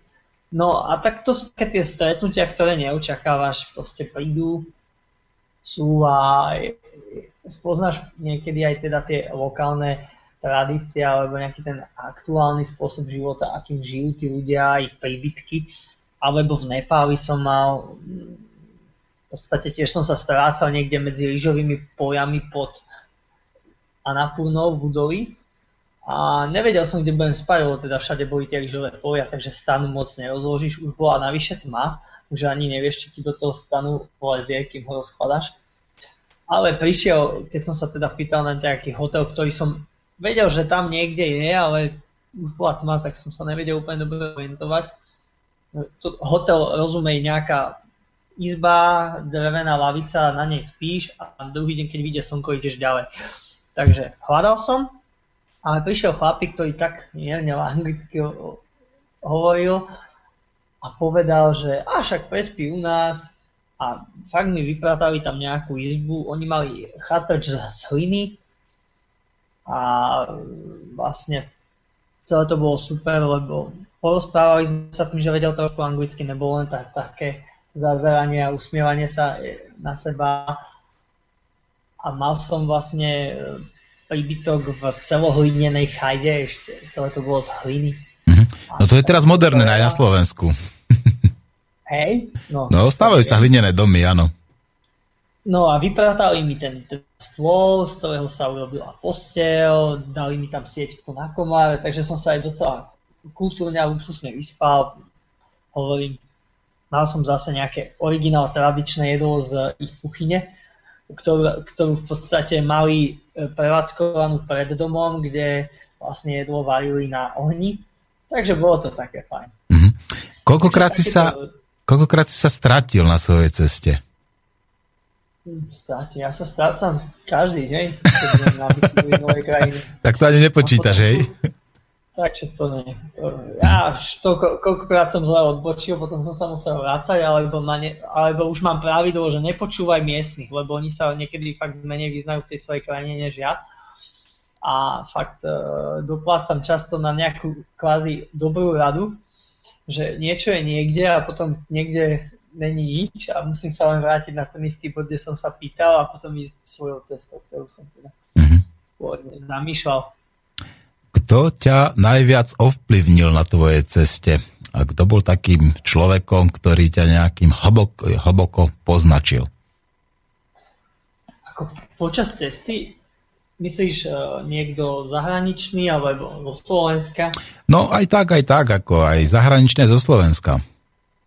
Tak najviac ma ovplyvňuje asi priateľka, lebo uh, v podstate aj spolu vymýšľame tie niektoré miesta, kde ideme spoločne a nejakým spôsobom to plánujeme tak, aby sme to zvládli obaja. Takže myslím, že je to uh, ovplyvnenie v dobrom, lebo sa mi ukáže aj taký ten iný pohľad na uh, vec, alebo možno objavím miesta, kde by som sám nešiel. No a potom z takých tých ľudí, čo som stretol, asi, asi najviac uh, zaujímavý pohľad mi otvoril Američan, ktorý učí na univerzite v Číne. To, to bolo pre mňa trošku šok, že prečo Američan, alebo vlastne ak, ak, ak, ak, ako môže byť pre človeka z Ameriky, ktorý môže samozrejme normálne vykonávať tú istú alebo lepšiu profesiu v Amerike, prečo je zaujímavé pre neho učiť v Číne na univerzite. Takže to bolo také. Mhm. A ako ťa tento Američan Pochopil. ovplyvnil? Ako ťa, čím ťa ovplyvnil tento Američan? No tak mi povedal také zaujímavosti o tej kultúre, ktoré by som sa vlastne v tej Číne, kde nikto nehovorí a anglicky, nedozvedel. To znamená, bol som tam 5 dní, keďže som mal tú nehodu s motorkou v jeho meste, takže som zostal u neho doma 5 dní, tak sme sa aj rozprávali o tom, ako to funguje, ako tí ľudia vlastne mm, ho vnímajú ako Američana, ako on vníma celú tú kultúru, on tam je už dlho, pár rokov, takže on to pozná. Takže hovorí aj čínsky, Takže- že? Uh, áno, učil sa aj čínsky, už vedel aj niečo. Ja som sa nechytal, ale možno sa raz tiež naučím. Teraz sa učím španielčinu, takže nemám čas sa učiť čínštinu. Ja sa, sa učím čínštinu už dlhšiu dobu, no ale je to ťažké teda, no. musím Ja viem priznať. po čínsky iba sú, súca je mifa. Takže A sudca je mifa znamená čo?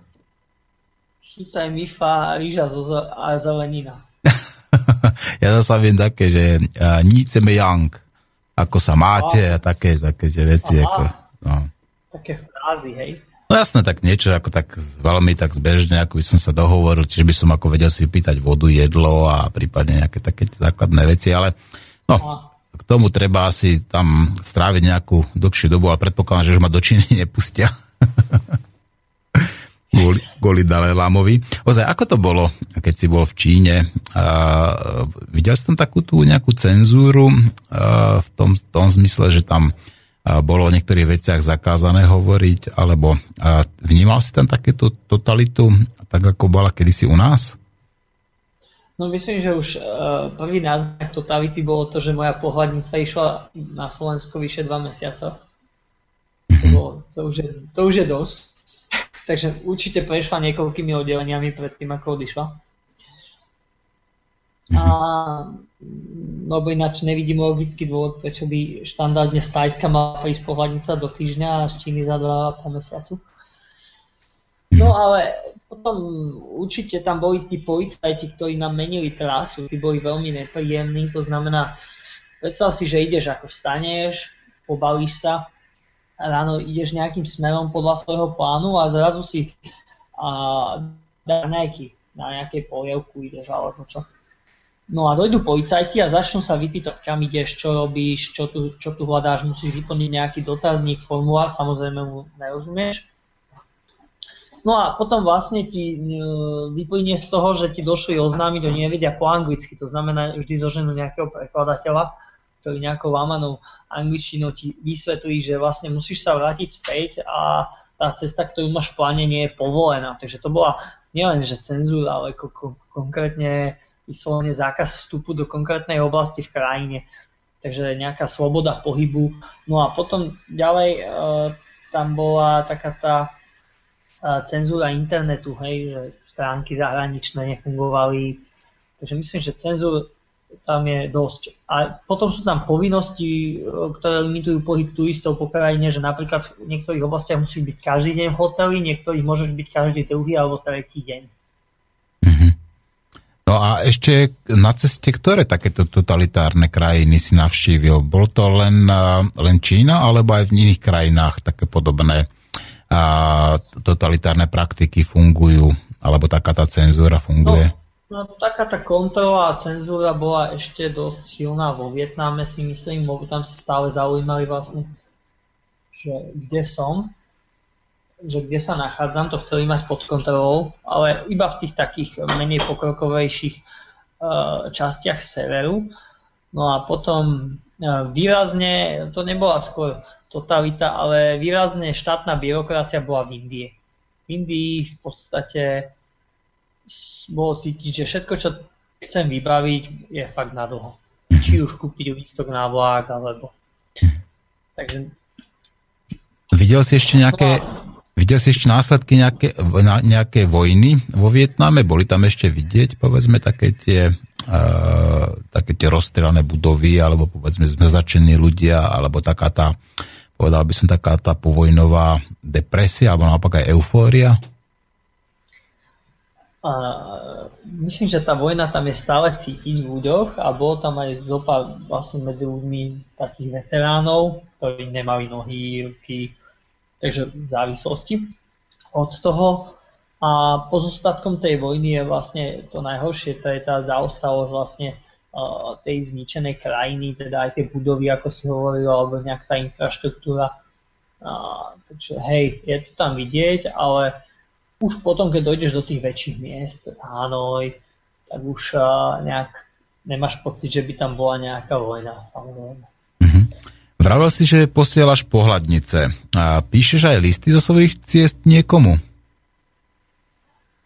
Po, píšem pohľadnice, píšem domov, napríklad aj tento týždeň mám v pláne z Lomboku poslať domov, máme babke, no a potom si posielam sám sebe, znie to tak ako divne, ale ak sa mi podarí, napríklad sú krajiny, kde sa ti pohľadnica nepodarí uh, zohnať, uh, napríklad v Laose sa mi nepodarila zohnať, ešte, ešte nejaké dve krajiny alebo tri. No a potom čo s tým, tak si ich to odkladám, kamarát mi to celé zviera a potom z toho urobíme knižky alebo z toho urobíme nejaký zase výstup a bude to taká pamiatka. Tak mm-hmm. naozaj snaže. Aj si niečo píšeš na pohľadnice sám sebe? Jasné, píšem si, aby som nezabudol také základné najväčšie highlighty, zhruba koľko mám kilometrov, aká je nálada v rámci celkového projekt, celkovej cesty a tak ďalej. Mhm. Chápeš?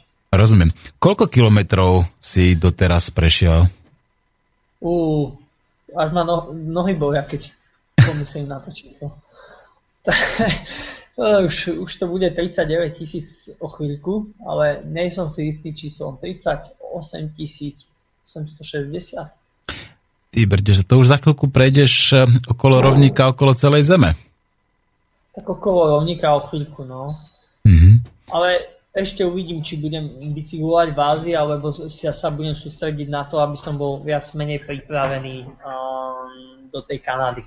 To je ešte veľká dilema, ktorú teraz riešim lebo je toho naozaj veľa, čo musím vybaviť uh, ohľadom bicykla. Mám aj nejaké uh, v pláne zdravotné prehliadky, ešte kým sú v týchto lacnejších krajinách, ktoré sú v podstate cenovo jak Európa, lebo potom uh, keď dojdem do Kanady a chcel by som si spraviť nejakú zdravotnú prehliadku, tak to môže zase koštovať zbytočne. Hm. No hlavne Amerika je toto veľmi nebezpečná, veď tamto zdravotné poistenie, pokiaľ viem, tak dokonca Kanadiania, ktorí chodia len na jeden deň do Ameriky, tak sa špeciálne poistujú uh, presne ako na tento jeden deň, pretože v prípade, že by sa čokoľvek im stalo, tak uh, to uh, zdravotníctvo v Amerike je tak drahé, že dokonca ani Kanadiania nechcú riskovať takéto niečo, že by tam oni museli byť hospitalizovaní, operovaní alebo liečení. Ako to budeš no, ja mať tam? Kvôli tomuto kúpiť špeciálnu poistku vlastne len na USA a Kanadu a mám poistku, ale neviem, či by mi to vykryla jedna poistka, takže radšej si kúpim teraz takú špeciálnu a ešte neviem, či tá moja poistka pokrýva vlastne Kanadu a USA, to je taký špeciálny sektor. Takže uh, idem práve kúpovať za nejakých 400 eur poistku. Uh-huh. A už si aj využil tú poistku na niečo niekedy? Už sa ti to hodilo na tej tvojej ceste? Nie, nevyužijem, lebo keď mne sa niečo stane, väčšinou je to spôsobené alebo zavinené chybou iných. Či už je to pri nehode v Iráne, kde som si v podstate nejakú časť tej škody vysúdil a ne, nemocničné vlastne náklady hradil ten, kto spôsobil nehodu. A v Číne ten človek z miesta nehody ušiel, takže tam mi nič iné nedostávalo, ako to nejak rozchodiť na vlastné tejto. No, a, takže tá poistka je teda na dve veci, ako by som povedal, áno? No, ale v Amerike je, myslím, taká tá uh, developnutá krajina, takže keď by náhodou sa niečo stalo, oni chcú vidieť tú poistku, mám pocit, že ju budú chcieť aj pri do krajiny, takže je to také ako lepšie mať. No, koľko kilometrov ešte máš v pláne urobiť? No už si skoro na 39 tisícoch a nie je to koniec. Koľko kilometrov ťa teda odhaduješ ešte čaká? 13 až 15 tisíc v Severnej Amerike, až kým dojdem do Mexico City. Od Mexico City možno ďalších 15 tisíc a potom ešte niečo cez Afriku, Európu. Takže do 80 tisíc by som sa mal zmestiť. Môj odhad je v podstate tým, že mi z plánu ukryla tá spomínaná nehoda asi 3000 km, tak ten odhad je medzi 75 a 80 tisíc, čo 80 tisíc bol pôvodný plán, takže mm-hmm. je to fajn. No tých 80 tisíc bolo krásne cesto, lebo to by znamenalo, že si dvakrát prešiel po rovníku okolo celej Zeme. No to by bolo fajn, ale uvidíme, či sa to zadarí, to je ešte ďaleko do toho štádia, že môžem povedať áno, prešiel som. Zatiaľ sa sústredím na ten prvý. No. no a keď prídeš do Európy, spomínal si nejakú severnú trasu. Kaďa sa budeš pohybať v Európe? Plán e, je jasný, priletím asi do Madridu, lebo zatiaľ tam vychádzajú e, letenky najlacnejšie, toto sa ale môže zmeniť, preto som použil slovičko asi. A odtiaľ pôjdem No, teraz neviem. Z Madridu po, z, kam pôjdeš z Madridu, lebo tam si sa stratil na chvíľku. Z Madridu pôjdeš kam? z Madridu pôjdem do Maroka, možno ešte dám nejaké dve krajiny v Severnej Afrike a vrátim sa späť cez Portugalsko, v podstate Pireneje, Francúzsko, Anglicko, Írsko a sa dostanem loďou do Dánska, Dánsko, e, tie krajiny vlastne Beneluxu, potom vlastne Fínsko, a Norsko, Švedsko, možno Fínsko, uvidím, či sa tam bude dať nejak rozumne dostať. Ak nie, tak loďou možno do Peterburgu, ak budem mať víza, ak nie, tak do Litvy alebo Lotyšska. Mhm. No a odtiaľ smerom dole a cez tie pobaltské krajiny, Polsko trošku, možno Ukrajinu, Rumunsko a cez Maďarsko späť. No, ten Peterburg by si mal naštíviť, Peterburgu som žil, takže viem, že to je krásne mesto a to, taká tá perla severu sa ho, jej hovorí, takže tam by bolo fakt krásne, keby si navštívil. No a Fínsko sa ti bude páčiť, ako Fínsko je pre cyklistov a pre bicyklovanie veľmi dobré, tam sú taký ohľaduplný vodiči, že ako keby si bol na dopravnom ihrisku u nás na Slovensku, takže aj tá príroda tam je veľmi krásna, čistá. No a ak plánuješ navštíviť aj Norsko, tak to je zasa jedna z najkrajších európskych krajín, pretože tie scenérie, tie fjordy a tiež tá čistota tohto je skutočne neuveriteľná, čiže to, v tom, to máš krásnu trasu. Takže ty vlastne sa vrátiš na Slovensku z Maďarska? Asi z Maďarska, Rumunska, no ne, alebo z Ukrajiny, uvidím, alebo z Polska. Ešte, ešte to je všetko otázne. To bude závisieť aj od počasia, keďže to je dosť vrtkavé v poslednej dobe. Takže... A ako ovplyvňuje počasie, povedzme, tvoje cestovanie? Stáva sa niekedy, že povedzme, že príde nejaká búrka a ty mm, skrátka nevyrazíš vôbec, alebo prerušíš cestu? Tak sú, sú dní, keď e, mám naplánované, že idem, ale príde taká búrka s bleskami, že nejdem vlastne. Mhm. Je to jednoduché. Čiže si E, si... Musíš vž- vždy zvážiť to zdravotné riziko, ktoré ti hrozí, ale veľakrát sa stane, že musím ísť aj do búrky, lebo čas nepustí a iné okolnosti. No musíš stihnúť pravdepodobne, ako, ako máš nejaké, povedzme, presun, nejaký led alebo nejaký, nejaké cestovné spojenie, tak aby si to stihol, tak musíš cestovať, áno? Samozrejme, hej. Takže sú dní, keď uh, ideš aj fakt v nebezpečných situáciách. No, okrem tých nehôd, ktoré si mal, ochorel si niekedy cestou? Bol som chorý, a bol som chorý po nehode, keďže bola dosť oslabená moja imunita. Potom som mal tie také žalúdočné problémy z Indie alebo v Indii, keď som odlietal. No a ináč som chorý nebol. Ešte, ešte na úvod cesty som si priniesol zo Slovenska takú e, chorobu, ktorú som možno asi aj prechodil a ozvala sa mi späť v Turecku. A, ale ináč, ináč som nebol chorý. No. No to je dobré. Už po, po, posledný rok sa cítim výborne. Naozaj nemám nejaký dôvod sa obávať o svoju imunitu. No a keby si mal tak a, a, sledovať takú tú ľudskú blbosť, ktorá je viditeľná, taká evidentná, aké také najväčšie blbosti si videl, čo ľudia urobili a, na svojej ceste? No, ja e, neviem, či konkrétne príklady si úplne pamätám, to už by som musel na, na, načaliť do denníkov. Vždy mám nejaké také zaujímavé pikošky poznačené. Veď napríklad si hovoril, že bicykel mali ako vieš, že je- jedným vlakom na inú stanicu a potom Ja, tým tak druhým vlakom na inú stanicu, to je čistá blbosť, nie? Tak e, to je ten systém v tej krajine, ktorému človek fakt nerozumie, že prečo. Uh, bola zaujímavá vec, chceli sme ísť vlákom zase v Indii. Um, a povedali nám vlastne, že listky sú vypredané na dva mesiace.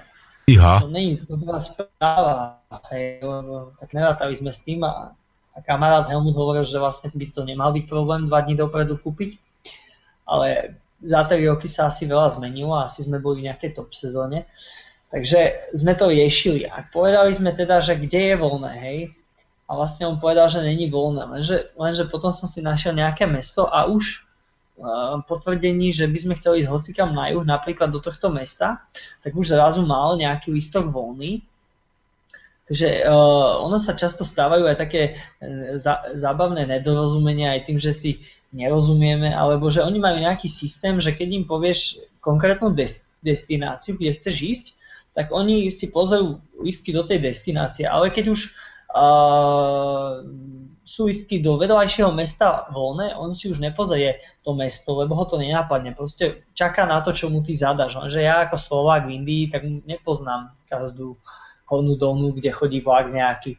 Takže vlastne potom vznikajú také zábavné situácie. Takže toto mi prišlo také ako veľmi nelogické, aby teda keď si pýtam vlak do Goa a, a on si nepozrie ani vlaky o 50 km vedľa, mm, mi to príde nelogické. No a potom také srandovné situácie, ja neviem, rôzni predávači, ktorí ti predávajú všelijakými rôznymi technikami svoje služby, niekedy aj nechcené, napríklad Helmutovi pichli uh, na čistenie uší, keď ležal na pláži do ucha a potom si pýtali peniaze, alebo ti predávajú, že môžeš sa odvážiť.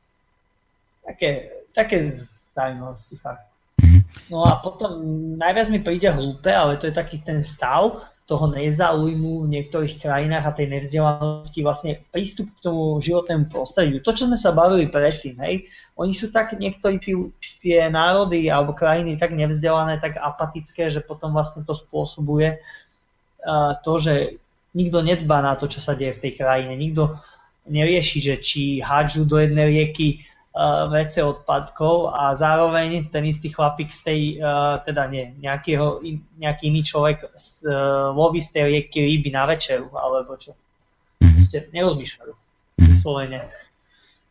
No, aj takí sú ľudia medzi nami, ktorí ten mozog nepoužívajú. No a Kamil sa pýta, že mám sa ťa spýtať, že ako sa ti vidia ľudia v jednotlivých krajinách.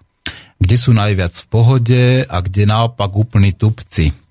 Ako by si toto tak uh, priemerne hodnotil?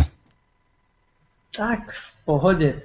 Ja si myslím, že sú krajiny, uh, neviem, čo je to v pohode úplne super pre mňa bola Austrália, Nový Zéland, kde tí ľudia boli fakt v pohode.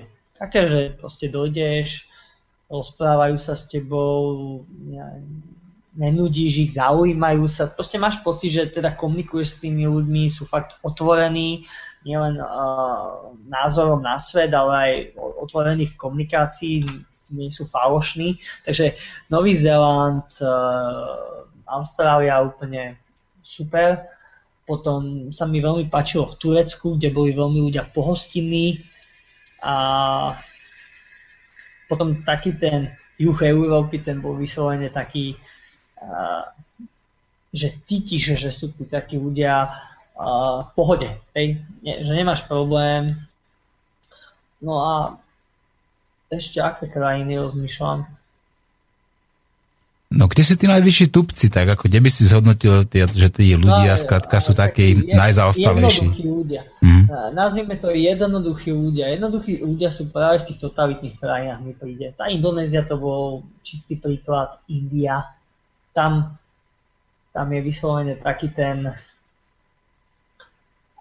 problém v tej spoločnosti, že čas spoločnosti uh, je extrémne bohatá časť spoločnosti je extrémne chudobná a tá bohatšia časť spoločnosti sa snaží tú chudobu udržať v tej takej jednoduchosti, aby ich mohli zneužívať nejakým spôsobom.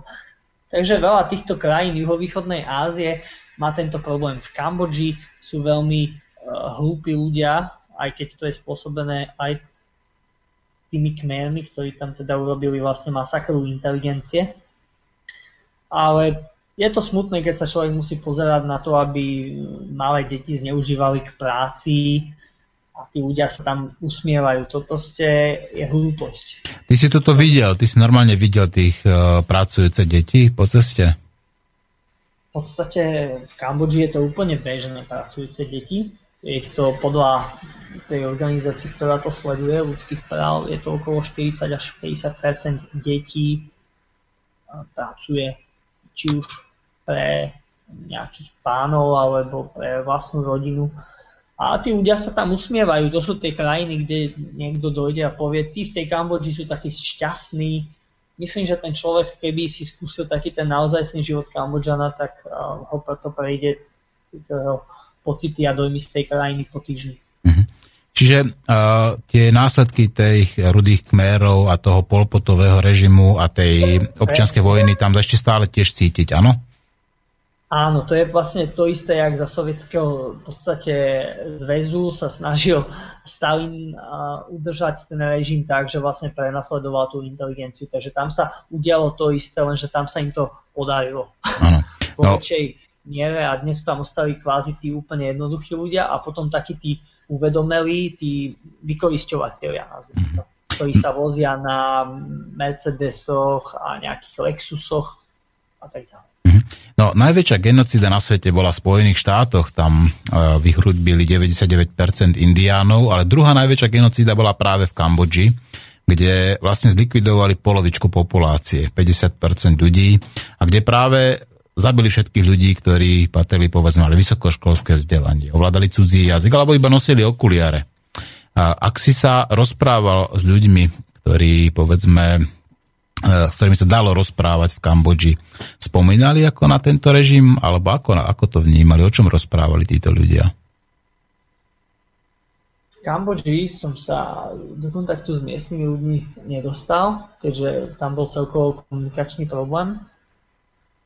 Takže toto je jediná taká akože časť. A ja som sa osobne ani v tej krajine nechcel dlho zdržiavať, lebo potom ako sme tam prišli a vidí človek tie deti a ja proste nemám v takýchto krajinách chuť do ničoho.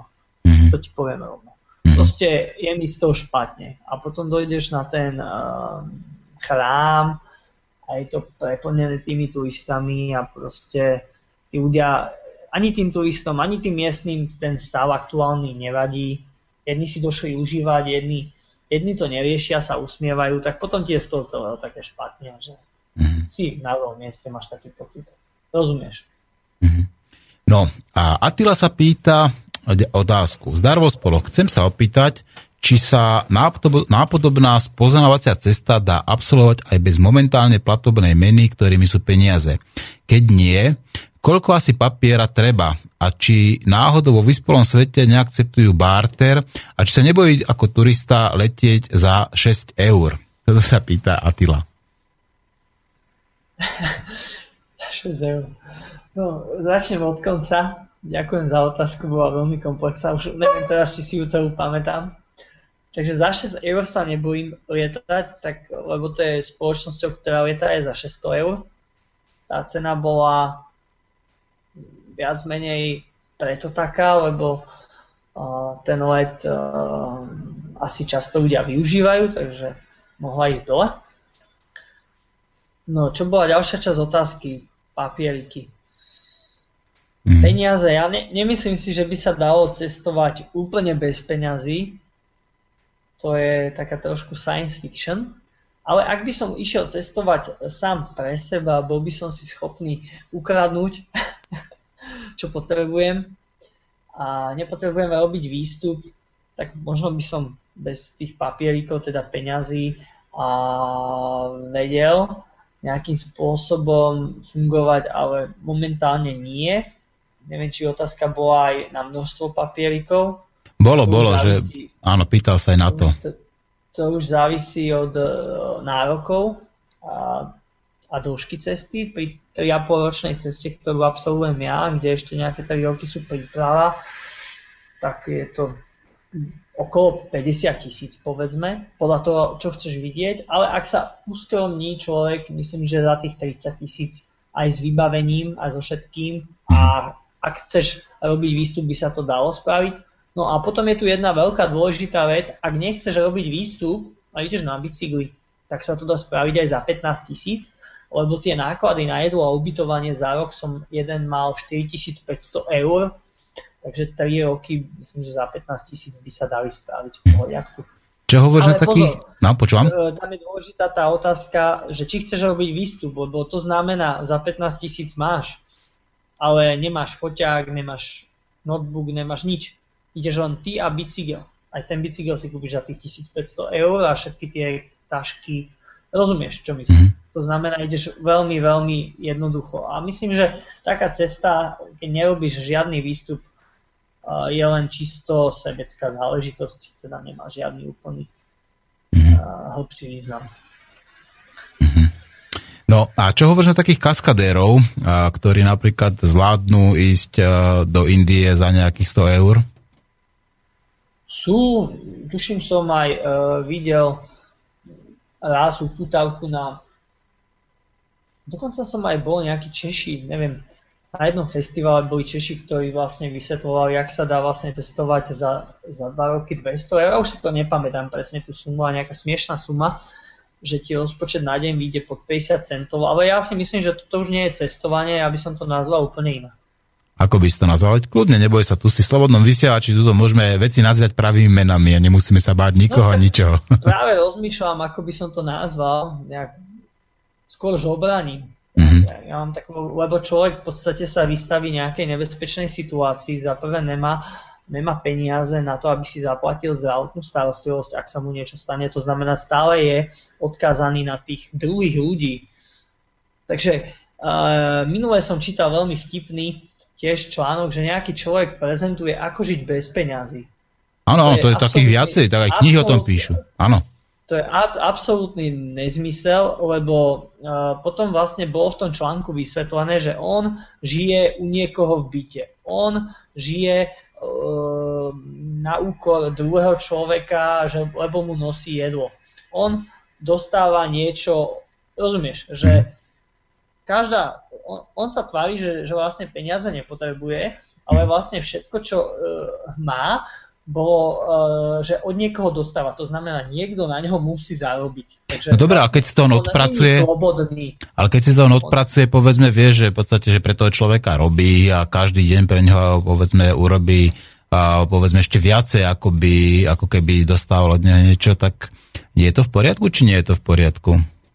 To už, je, to, už je, to už je samozrejme vec vzájomnej dohody, ale myslím, že ten, celý, celý, celý ten článok bol, alebo aj tá prezentácia toho človeka bola koncipovaná, že, o, že on nič nerobí ako okolo toho domu, alebo nepomáha. Nebola tam teda tá protislužba, bolo to vyslovene, že niekto sa nad nami zútoval a dal nám izbu, mm-hmm. alebo pozemok. Mm-hmm. Aj, taký, aj taký článok som čítal, že niekto, proste to je, to je ako, že uh, chcem žiť bez peňazí, chcem sa tváriť, že žijem ako zadarmo, mm-hmm. ale nie som ochotný robiť. Mm-hmm. Proste nič netvorím. Uh, snažím sa byť mimo systém, ale takým tým nesprávnym spôsobom si myslím osobne. Mm-hmm. No ja som uh, videl, že teda takýchto ľudí je viacej po svete. Viem, že sú to Nemci, ne, ako Angličania, Američania a tak ďalej, ktorí dokonca aj píšu knihy o, tom, o tomto živote bez peňazí a takýmto spôsobom. No hľadajú rôzne alternatívy e, ľudia, ktorí skrátka už neveria tomuto monetárnemu systému. No, ten monetárny systém je pravdepodobne pred nejakým takým tým veľkým kolapsom, teda krachom a uvidíme, že či tie peniaze dokážu, povedzme, byť odstránené z tohto systému a či napríklad aj vďaka tomu, keď odstránime peniaze, dokážeme odstrániť aj 90% kriminality, ktorú práve peniaze spôsobujú. No, naša relácia sa chýli ku koncu a ja by som ti, Karol, veľmi srdečne úprimne chcel poďakovať za to, že si našiel čas, že si sa s nami spojil, že si nám porozprával veľmi pekné a zaujímavé informácie o svojej ceste po svete. Ja, ja osobne aj ľudia okolo mňa, a samozrejme pevne verím, že naši poslucháči ti budú držať palce a isto sa nepočujeme posledný krát. Ja si myslím, že ešte nám porozprávaš, čo je nové, či už povedzme v Kanade, v Amerike, alebo možno sa z Patagónie, Slobodný vysielač je rádio, ktoré nás spája a my to spojenie podržíme. Karol, drž sa, buď zdravý, pevné zdravie a pokojnú mysle ti prajem. Dobre, ďakujem veľmi pekne a všetko dobré na Slovensko. Pozdravujem rodinu, priateľov a divákov vlastne. Skôr poslucháčov. Poslucháčov, tak, tak. No, ja som trošku. Dobre. Drž sa, chlape. Okay. Časnú cestu ti prajeme. Maj sa pekne. Tak, počuli ste Karola Voltemára z ostrova Bali, ktorý sa práve chystá odpočívať do Lomboku. Nuž, relácia končí a dáme si pesničku od Richarda Millera Fražil. Nebude to ľahké, jeho cesta isto bude ešte komplikovaná, ale keď mu budeme držať palce, nabieť energiou, zvládne to. Majte sa pekne, počúvajte Slobodný vysielač. Ooh.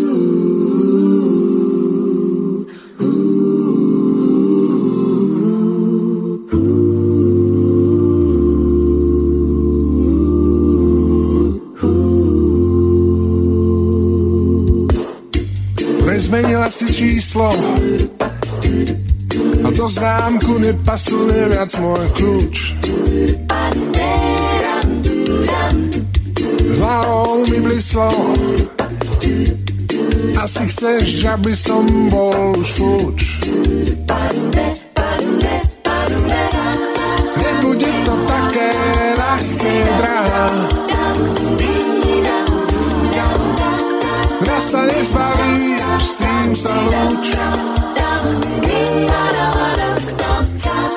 Nebude to také ľahké, drahá. Nemôžeš ma vymeniť ako rúž. Som tvoj muž.